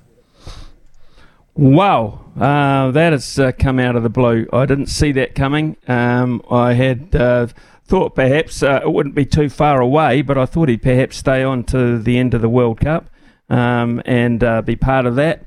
But uh, that is interesting. So August, uh, he steps aside and finishes in August, uh, which means they'll be frantically looking. Uh, it's not too far away. What are we coming up to? the middle of May. So not too far away. They'll be looking. The board will be looking at appointments for that. David White, very, very interesting. That has uh, he's made some interesting calls. His very first uh, drama he had to deal with uh, was the fallout from the Ross Taylor, Brendon McCullum handover of captaincy. I think we'll, it's fair to call, fair to say that. Um, he has uh, also been involved in a lot of other deals. You would be as a CEO over such a long period of time. The latest one, perhaps, um, uh, which has affected the the country, and we get the most feedback on uh, is, of course, the the television deal uh, to take it away from uh, Sky and give it to Spark. Effectively, now it's going to end up on TVNZ, which I, I suppose is a, a CEO's dream for people, if as long as the the paycheck's good enough, uh, to watch uh, able to watch his sport on free to air television by accident more than anything else. I think it's fair to say. Uh, so that is big news. We'll work further on that, um, and we take time to just um, get used to it. It is 10.45 now. Um, no more breaking news. Let's get to an ad break. That's pretty big. Kiwi for Sport. Brand are experts in agriculture, covering your equipment, parts, and service needs to help you succeed in your field. Summer or winter, he's the voice of sport in Aotearoa. This is Mornings with Ian Smith on SENZ. Right, uh, a few texts to read out. Uh, Sean says, uh, Smithy, the refs should all retire and go on a tear and sue a lot of people on social media.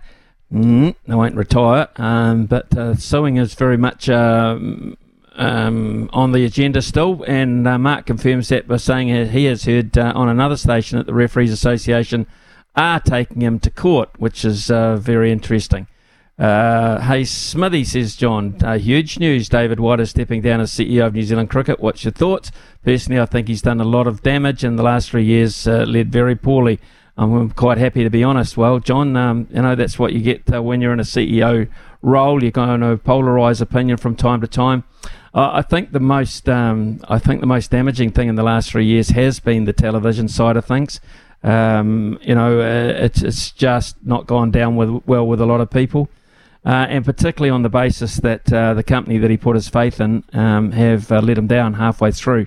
Um, so, uh, as I said, uh, in the end, uh, TVNZ will pick up the reins there, and they'll do it pretty well, and uh, it'll be um, on a mixture of stations as uh, as such, uh, but it'll be free to air, and I guess that'll make a lot of people very, very happy indeed. Chris has said, "How about the starting eleven? Tom Blundell, Devon Conway, Daryl Mitchell, Glenn Phillips, Tom Latham, Tom Latham, Michael Bracewell." Mitch Santner, Tim Southee, Ish Sodhi, Lockie Ferguson, Trent Boult. Don't mind it. That gives you Southee, uh, Sodhi and Santner as your spinners with a possibility of a bit of Bracewell as well. Uh, although they will be targeted. So there's a good mix there. Boult, yes. Ferguson, Uh, yes, uh, Southee definitely. And then you look at uh, the top of the order, uh, Blundell uh, to keep as well, better keeper than Latham, no no doubt about that. Uh, Latham bat at five as your link man into your tail and your all rounders. Yeah, that's a good mix. Don't mind it at all, Chris. Well done. Don't mind that one at all. It's ten fifty two. SENZ. It's Kiwi for Sport. Call anytime 0800 150 811. Brand are experts in agriculture, covering your equipment, parts, and service needs to help you succeed in your field. Summer or winter, he's the voice of sport in Aotearoa. This is Mornings with Ian Smith on SENZ. Right, let's get across to uh, the TAB represented today, of course, by Paul Maoate, very busy man, um, Paul, and a lot of interest in the NBA, which continues today with an interesting doubleheader. Celtics 76ers, Suns Nuggets. Yeah, and the money uh, so far has been with the two favourites uh, today, the Celtics, who are $1.29 and eight-point favourites. They've been very, very well backed by punters um, to take uh, what this would be a 3-2 lead if they uh, pick up a win today. And the Nuggets in a similar position. They're $1.37 favourites against the Phoenix Suns, who are $3. They're six and a half point favourites. Yeah, and there's quite a bit of money for the Nuggets as well. So if that trend is anything to go by, uh, the Celtics and the Nuggets will have a 3-2 lead after their games, respective games today. I know you like your golf, uh, Smithy. I'm just having a look uh, at the uh, Byron Nelson Championship. Uh, the outright winner market there, Scotty Scheffler, a very, very hot favourite at $4.33 to win the Byron Nelson Championship. Tyrrell Hatton's at 13 and Jason Day and Tom Kim both at 17. Of course, we're only uh, look just over 10 days away from the PGA Championship, the second uh, major of the season. And Jon Rahm is favourite there at $8. Scotty Scheffler's at 9 Rory McIlroy at 10. Uh, but there's been a wee bit of money about, uh, around Brooks Koepka. He's at $21. Of course, uh, he held the, uh, what was it, the um, uh, the lead after three rounds at the Masters. He's 21. Hmm. They're getting back on him, Smithy. Brooks Koepka at 21 in the uh, PGA Championship, which is at Oak Hill Country Club this year in Rochester, New York. Paul Maoate, as always, doing sterling stuff for us here on SENZ. Um, interesting uh, markets there. Gee, is short. Scotty Scheffler, uh, 72 hole tournament, and they've got him there at $4.33. Uh, next, to, at, uh, I must have a look at the field there. Must be a few players not available. Sometimes they are uh, going into uh, major. They like to have the week off just to focus on practice and other aspects. But gee, look at the field. Scotty Scheffler. It's incredibly short. 72 holes out. Right, uh, what have we got next? Well, we've got one of the champion coaches in New Zealand. That's who we've got. Uh, unbeaten. Brent Matehaere from the Otago Nuggets. Fantastic record they're fashioning in defence of their title. He's coming up after the news here.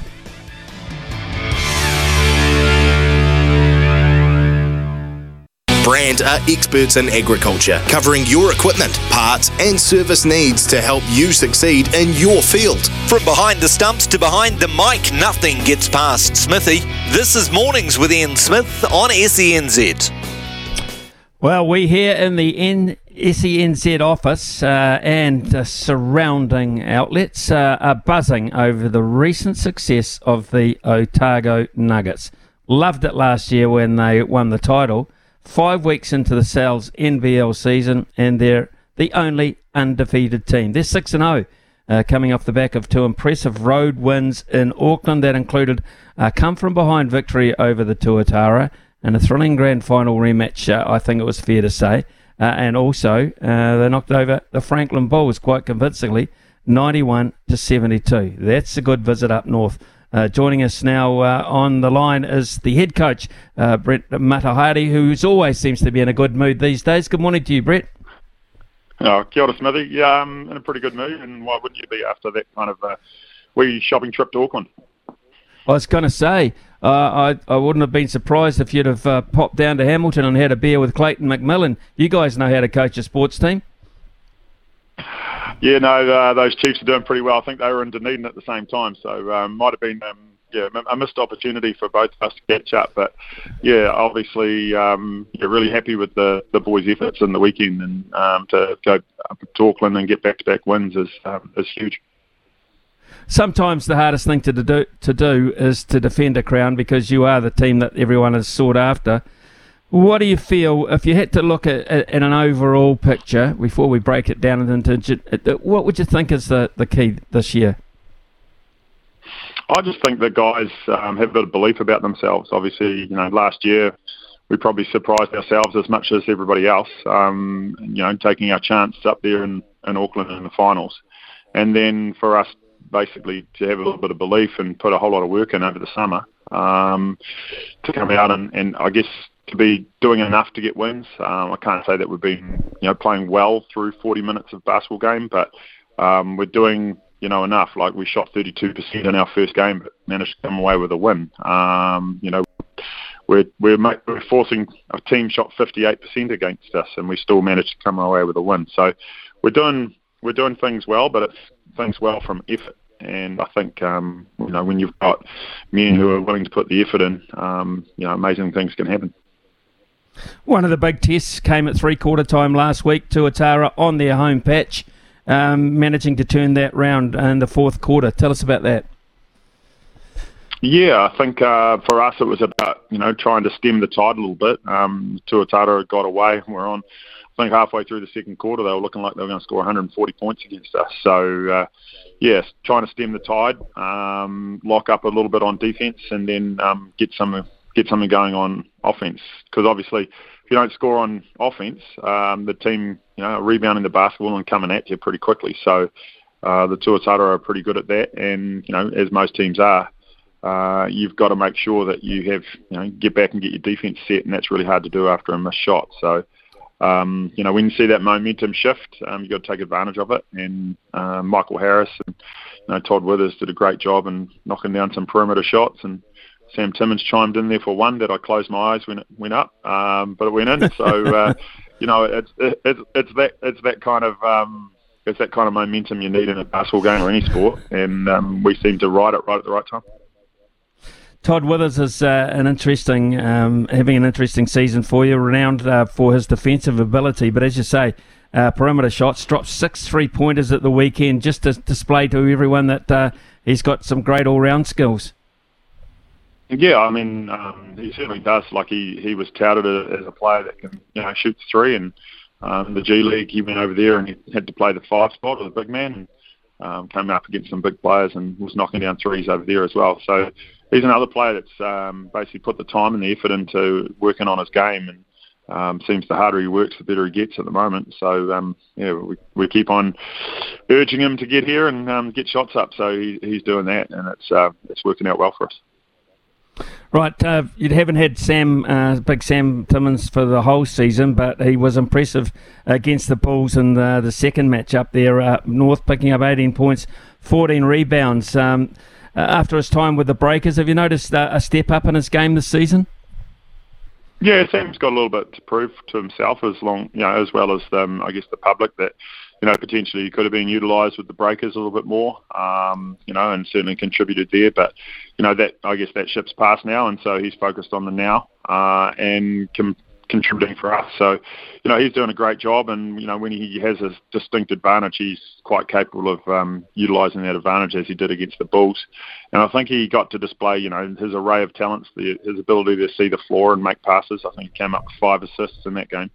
Um, not too bad when you can pass to a guy that can pretty much jump over the backboard. Uh, so he's got some some decent um, a decent target here with Todd but you know, it's really um, he's showing his wares and he's really you know getting comfortable um, with what he's doing, and he keeps on working hard in the gym and um, working on his skills. So you know, hopefully, bigger things come for him as well. You've uh, imported well the last couple of years, um, and this year with uh, the combo of uh, Withers, McLaughlin, and Harris, uh, they seem to have uh, fit the team environment beautifully down there. Yeah, I mean they're, they're great humans. Um, and that's awesome to have people that you know you want to go to work with and, and work hard. And they're certainly guys that want to work hard and improve their game as well and get to that next level, or you know carry on their their pathway. And so you know it's um, awesome to have them here in our group. Um, such great leaders um, without having to say anything. You know they're they're in here and working hard, and the guys really appreciate their their time and um, you know, they're they're enjoyable people to be around. So um, you know, everybody's got their interesting sides, and you know, we, you learn more and more about each other the more time we spend, and yeah, finding that they're you know they're, they're awesome people. So uh, um, it's great to have them here and, and working with us and, as part of our unit. So you go from two games uh, on the road in Auckland, very very tough up there. Uh, you have uh, one game this week, and that's at home against the Wellington Saints who uh, are coming off a 110-98 win against uh, Southland as well. Um, what have you uh, been doing your homework on there? Well, I think Wellington's sort of coming into their own. Really, they're, they're more of the Saints team of old. They've got weapons right across the floor and coming off the bench. And um, you know, even though they lost to the Rams in the weekend, they certainly showed glimpses of what they're capable of. Um, they were on a real tear in the first half. I think they got out to 32 points in the first quarter. Uh, just didn't manage to sustain it against the against the Rams, but they uh, you know they've got talent, and you know they're going to be a tough matchup for us um, because of their size. Probably you know right across the board, they were able to get to the hoop, and um, there's a wee fella named Kyle Adnam who's playing pretty pretty well as well. And so when he's on form, um, the Saints are going well. So we've got to make sure we um, you know we put out some fires against them and um, especially important on that against that team to control the glass and control the tempo um, because they're they're quite happy to get up and going um, up and down the court. And if uh, if you buy into a little bit of that stuff, you can um, find yourself on the wrong side of the scoreboard. Brent, we're talking about the you know the, the upper echelon of of uh, your squad in most of this conversation, but I, would like to know about the the younger guys, the development type aspect of uh, of the basketball down there, and uh, in Dunedin as you try to thrive and gain from this success. How do you think that's going down there?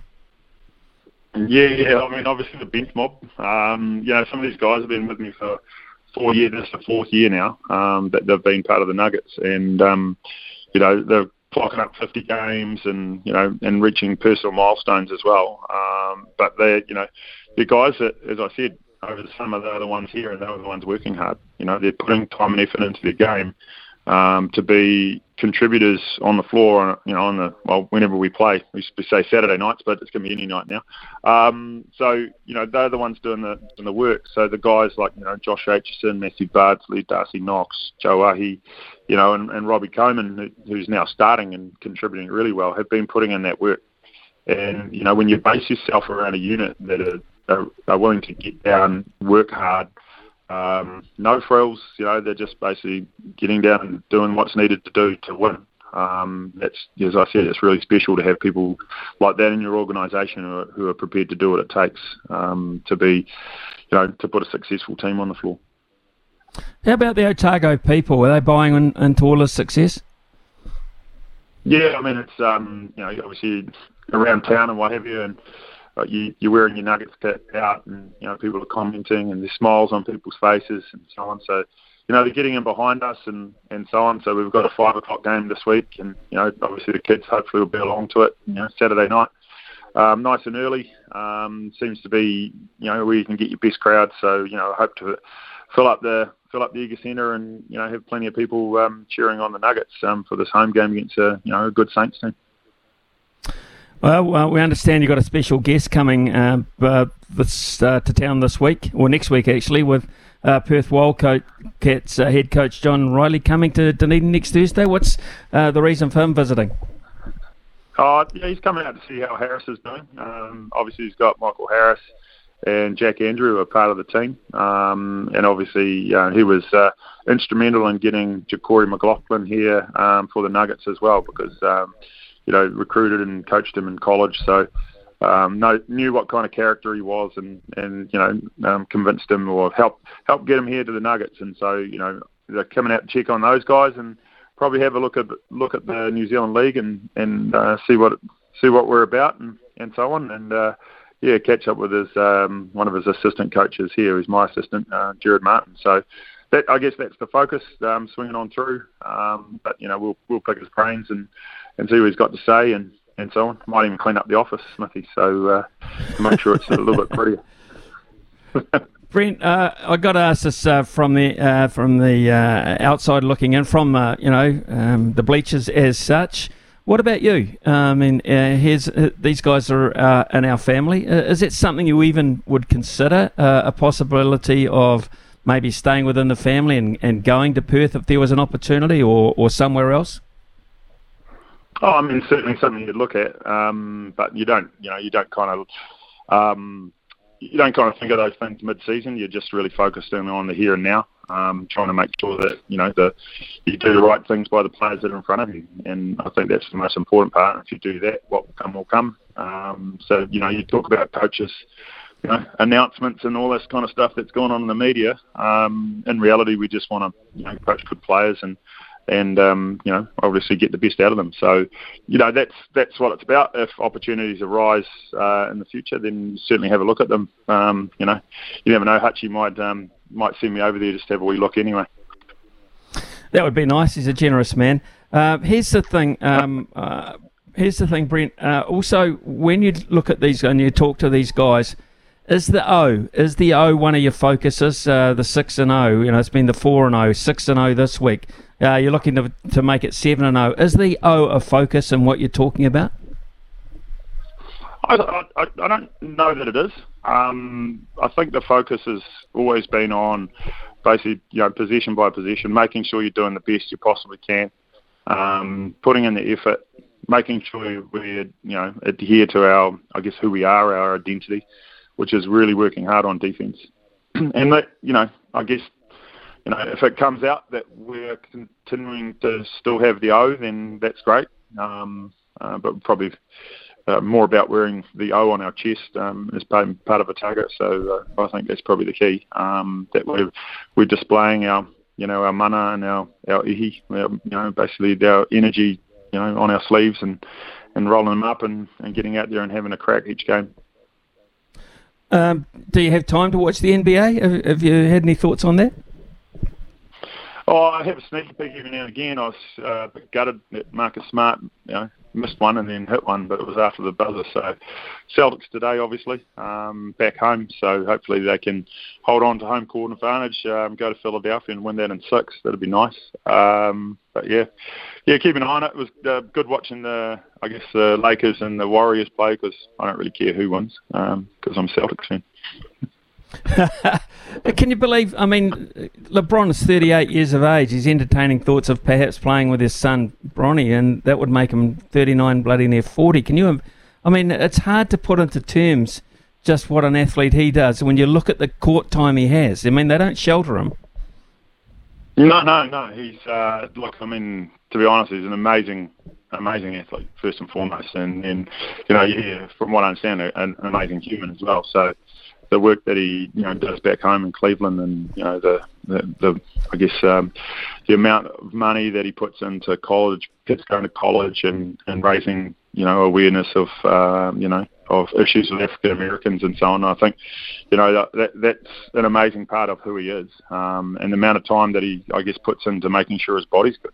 Um, mm. You know, the, the, I guess used to be a day in New Zealand sport where we didn't quite look after our bodies quite as well as um, what they uh, what they do now. Um, but I guess that allows them to stay in that uh, stay in the game and give them more longevity. And you know, I'm sure if uh, Bronny is able to step up and play at that level, um, I'm sure LeBron would be. Uh, would be one to nurture that to happen. So I imagine, um, yeah, I'm not sure it's on his on his wish list, but you know, you never know. Uh, what an amazing thing to happen.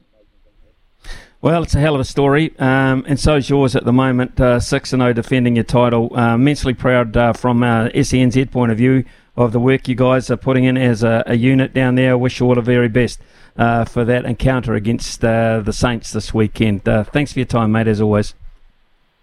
Yeah, cheers, mate. Um, yeah, enjoy the rest of your day. Will do. And uh, you too. It is uh, 11.18 here on SENZ.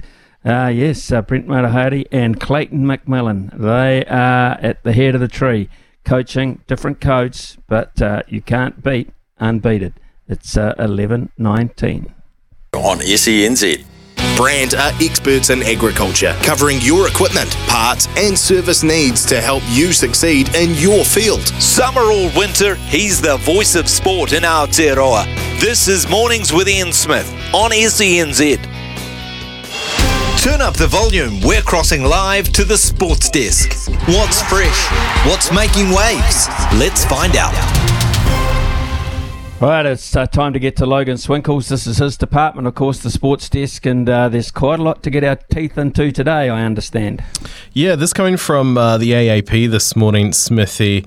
Uh, Pat Cummins has admitted he is feeling burnt out by the re- by the relentless nature of the cricket schedule when he returned from a frustrating run of injuries early in his international career. In his first interview since leaving India midway through Australia's tour in February to spend time with his dying mother, the Test and ODI captain declared he wanted to play until he was 35. However, Cummins said he needed to adjust mentally after forcing his way back into the Australian side in 2017, following almost six years on the outer due to injury.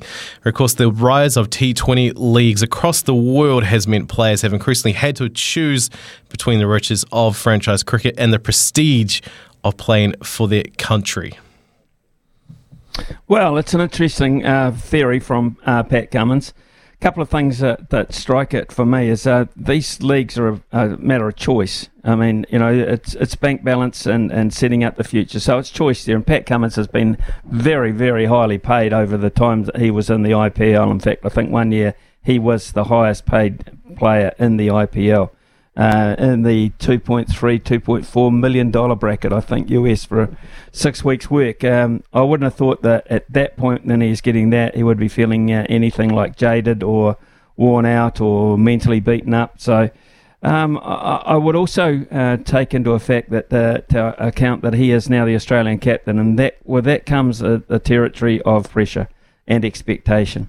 Um, and uh, so, uh, obviously, when he bought into that, he probably didn't realise just the extent uh, of what he would have to be uh, as a person as well, uh, not just an on the field leader. So, uh, there's that. And the other thing that would worry me ever so slightly is that I'd hate the British media thinking that I was remotely tired, remotely tired, or remotely mentally under pressure with the Ashes just around the corner. In fact, next month. Yeah, uh, as Cummins said uh, to the, I think it's a podcast, Get Real with Rio, cricket's ba- basically 12 months of the year. There's always a cricket game going on somewhere, and I played non-stop for a year or two. This was about five, uh, four or five years ago when I kind of just came back from injuries, and he just, just spent like burnout. And I just remember thinking, geez, I'm 25 here, and I want to do this until I'm 35. I got to find a way to balance all these different things. So I imagine that's not going to come uh, in line with the Ashes, so maybe after afterwards. We'll see. Mm, we will see. Um, of course, they've got home series. Um, I think against um, the West Indies and Pakistan this year, and that's always very important for them as well. Yeah. Uh, yesterday, the NHL had their draft lottery, or as we like to dub it, the Connor Bedard sweepstakes, because every now and then, Smithy, you get a generational talent coming through the ranks, coming through the junior leagues, and uh, there's one coming through now by the name of Bedard who dominated for Team Canada uh, the recent World Juniors. It all comes down to percentage, when those little lottery balls pop up and they flip over the logos uh, live on TV. And Smithy, the best part of it is when the com- when the uh, coverage cuts away to, especially when it's up to the last five teams, and they've all got a chance of landing that that pick. And then they cut away to the disappointed GM who doesn't get it. I just, to me, it's great television. Uh, mm. But uh, a lot of Anaheim Ducks fans are feeling pretty rod because they had the highest chance. They had a 25% chance of landing the uh, the first round pick in this year's draft but it has gone to the Chicago, the Chicago Blackhawks, which has pissed a lot of people off because uh, Blackhawks uh, front office, not the current iteration of it, but previously have been under a lot of scandal um, around various things that I won't get into because it's quite heavy. But from getting that first round pick, this is what it has done for business uh, in Chicago, Smithy. Since it happened, they have made $5.2 million in ticketing revenue in less than a day after they won the draft lottery. That is how much uh, expectation and how much excitement Connor Bedard, who's only 17 years old, is bringing to the table. They sold 500 full season ticket packages in the first 90 minutes after the uh, results were announced. And as of today, team's sales staff are yet to make outgoing, outgoing calls, only taking inbound because they're just absolutely swamped. That is the Connor Bedard factor. You're making money. He's the kind of player that can turn around the fortunes of a franchise in an instant. And I suppose the first thing they're going to ask him, what number do you want? And then they'll start selling those. exactly. Those jerseys are going to fly off the hook. Oh, fantastic. Uh, well, Connor Bedard, there's a name to look forward to as a sensation. And um, who was the basketballer? Was it Zion? Uh, yeah, that's the things. Yeah, it's it's tough when uh, it's that kind of draft lottery. Zion Williams with the NBA a few years ago goes to the Pelicans, and then you know a lot of injury trouble, and then just doesn't really pan out. It sucks when that happens because a franchise puts a lot of uh, expectation, fan base puts a lot of expectation on that player. So you can imagine when they don't deliver because their body fails them, how that must feel. Yeah, absolutely. Anything else there from uh, the sports desk where you want to flag it? Yeah, That's let's enough? get let's let's get warmed up and ready for stumped. Okay, we'll do that. a couple of texts uh, just uh, come in on the way to stumped. Um, yes, Maggie, I get you. I won't read it out, but I get where you're coming from. Uh, Kevin, who's uh, always coming in with at least one very good text today to our show. Uh, David White will be remembered for getting very greedy with his appointment of Spark. He sent them to the wall with his demands uh, for more dollars. Uh, Sky were uh, doing a brilliant job. There was only one reason to change greed. Sky only went so far dollar wise, and they went to uh, twenty dollars uh, too far. And uh, the presentation, from my view, was substandard. I'll remember him for not only the above, but a complete lack of diligence in his decision, in the in his decision in replacing Sky. So there you go. Um, Yes, uh, and that is a theme. I hope David White moving on is a blessing in disguise. As a number of decisions have resulted in me, and I know others, losing interest in cricket in New Zealand. And I personally have had a close association with New Zealand Cricket, Wellington Cricket Association, the Nelson Cricket Association through the Hawke Cup, starting back in 1980. A Spark decision was just one example. I personally think he has been dreadful for New Zealand cricket. Uh, that is uh, Neil. So um, it's it's uh, interesting. Others will remember him uh, a lot more fondly, of course. Uh, that's the job of a CEO. I mean, if Mark Robinson, um, David, uh, if you're listening to the show, David, um, they're just a selection of the ones we're getting in. We will get other ones as well, David. Um, probably not listening anyway. But imagine, uh, I can tell you right here and now, that's small bickies because if Mark Robinson was to resign this morning, imagine the text line there after what has been happening uh, with New Zealand rugby of late. Right, uh, let's uh, get into Stump Smithy, shall we? It is uh, 0800 150 811. Uh, that's the number. Brian's waiting for the calls. Logan's got the questions all loaded and ready to go. Uh, all you have to do is pick your subject, or we'll get lucky with Brian too, just by the by. Uh, after that, we will have um, a catch up with Andy Thompson. It's Rural Roundup Day, of course. Andy's sitting poised there, so we shall do that. And um, we'll go to the news now with Araha. Why not? Ian Smith's had a good match here. Stumped by Smithy. Ian Smith really is top class at his job. All right, it's time to play Stumped here on SENZ Mornings with Ian Smith. We're up to for, up for a $50 TAB bonus bet today. Smithy, let's get it up. Let's get it up to 100, maybe 150 yeah. for Friday. Yeah, it's been a poor week actually showed some no form at all, uh, whatever. So, uh, what are we looking at? Uh, first of all, who are we dealing with today? I feel like you're almost trading luck. You're doing amazing in the uh, in the multis, and then you don't do well in stumped, and then when you do well in stumped, you don't do well in the multis. Anyway, first at the crease, we're going to Auckland. Billy, come in, mate. How you doing? Good morning, gents. Yep, all okay here at Mount Albert. Going all right. Good on Mount Albert. Yeah, Mount Albert. So uh, you've uh, yeah, so you stayed away from the flooding. Yeah, yeah, we got lucky this time, Smithy. Um, you know, uh, anniversary day, early Jan wasn't so good, but uh, all okay this time. Yeah, and uh, a state of emergency uh, announced here quite early on in the piece, and I think that was a good move. You can't be too careful these days. The weather patterns are just so vicious. Uh, mm. Rightio, let's look at the, the subjects for Billy uh, this morning. What are his choices? Mount Albert, My Old Hood, Salrose, amazing Italian restaurant. Your topics today, Billy, basketball, rugby, and football. Take your pick. I'll have to go rugby, uh, Logan. All right. Good luck.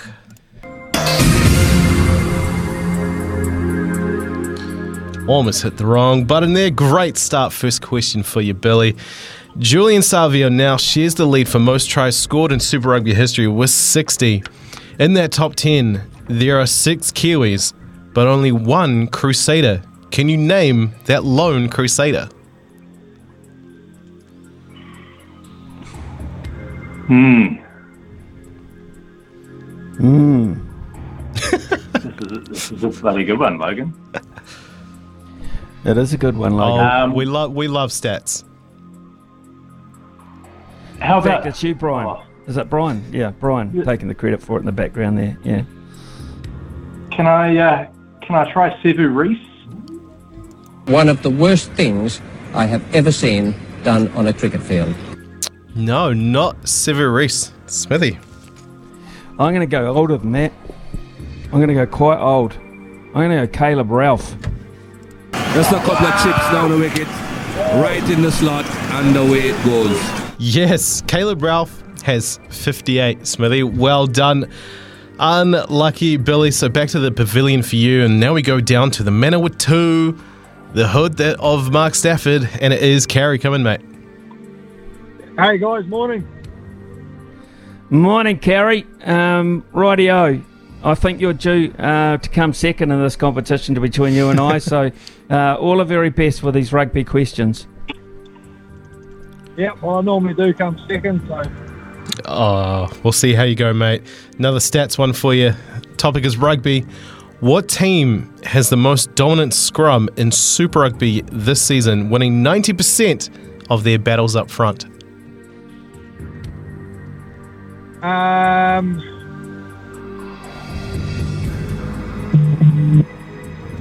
I go the Brumbies actually. Sorry, you just cut out. Can you say that again? The Brumbies? One of the worst things I have ever seen done on a cricket field. Over to you, Smithy. Uh, I'll go the Hurricanes. One of the worst things I have ever seen done on a cricket field. Oh, think of uh, who's undefeated. The Chiefs. Oh, oh, it's easy as that, was it? Well, um, okay. Hurricanes, good guess. Good guess. I will not uh, deprive you of that. Carrie, last question for you $50 TAB bonus bet up for grabs here. Moana Pacifica captain and former Wallabies pivot Christian Lealiifano first appeared in Super Rugby back in 2007 for the Brumbies. In 2010, he had a season in what was called the ITM Cup back then for which New Zealand province? Um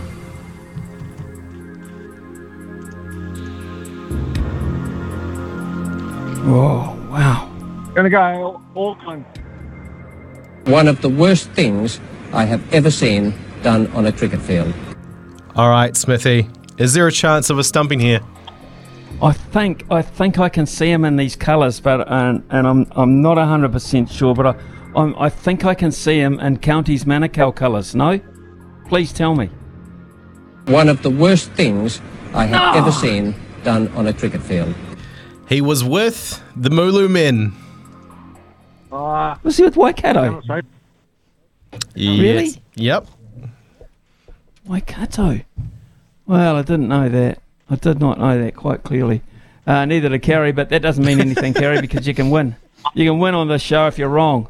And that's exactly what you've done. Uh, it is the most unbelievable show in the world of quizzing, actually. Uh, so, uh, congratulations, mate. Uh, enjoy the rest of your day in um, Manawatu. And uh, Brian will get uh, just to make sure that we can get that money to you as soon as possible. Well done, mate. Congratulations. Thanks guys, great show. Keep it up. Cheers. Cheers, Gary. Okay, right. Uh, coming up to 11:40, uh, we take a, a very quick break, and when we come back, Andy Thompson is poised in the Christchurch Bureau uh, to uh, talk us through uh, what's going to happen on his show between 12 and 1, and his show, of course, is the Rural Roundup. Parts and service needs to help you succeed in your field. Summer or winter, he's the voice of sport in Aotearoa. This is Mornings with Ian Smith on SENZ. Right, it's uh, 11.45 here on SENZ, and uh, as we always say on Wednesday, At this time, we catch up with uh, Andy Thompson because uh, his show Rural Roundup uh, is on from 12 uh, to 1, and that's in all frequencies around the country, leaving out Auckland and Wellington. Um, but uh, Andy joins us now, and uh, Andy, a number of uh, issues for you uh, to mull over and discuss uh, throughout your program today, I'm sure. But the one that really attracted uh, my attention is the president of Federated Farmers, Andrew Hoggard, standing down um, and announcing his plans. Exactly, Smithy. Yeah, mate. Um, well, if you were listening to the show last week, um, you would have heard me break that uh, story, actually, that um, Andrew Hoggard was um, looking to stand for the ACT Party, and uh, they had a bit of a busy old week and uh, scrambled together a few uh, a few press releases. And yesterday, yes, he did make that, or I think it was on uh, Monday, he made the announcement he was standing down from Federated Farmers, and then yesterday announced that he was going to be standing for the ACT Party. Him and David Seymour made the announcement. Uh, interesting announcement He's going to stand in Rangitikei, and uh, David Seymour said that um, he's going to get a very high list placing on the um, on the Act list. So it is almost certain that Andrew Hoggard will be in Parliament um, come October. So interesting news. Very very good get for Act uh, Smithy because I think you'll find a lot of farmers are actually looking to support Act. They like what Act has been saying when it comes to the agricultural space, and um, I think that's going to be a big resurgent Act party on the back of the farmers, which is also interesting because it leaves National an opportunity to go more for the centre vote. They don't have to swing out to the right because let's face it um, it's going to if it if it is a centre right government, it's ACT and effectively national. So interesting move. I was going to say to you, um, in days gone by, and years gone by, uh, with my very little knowledge, uh, you would have just thought farmer straight to national.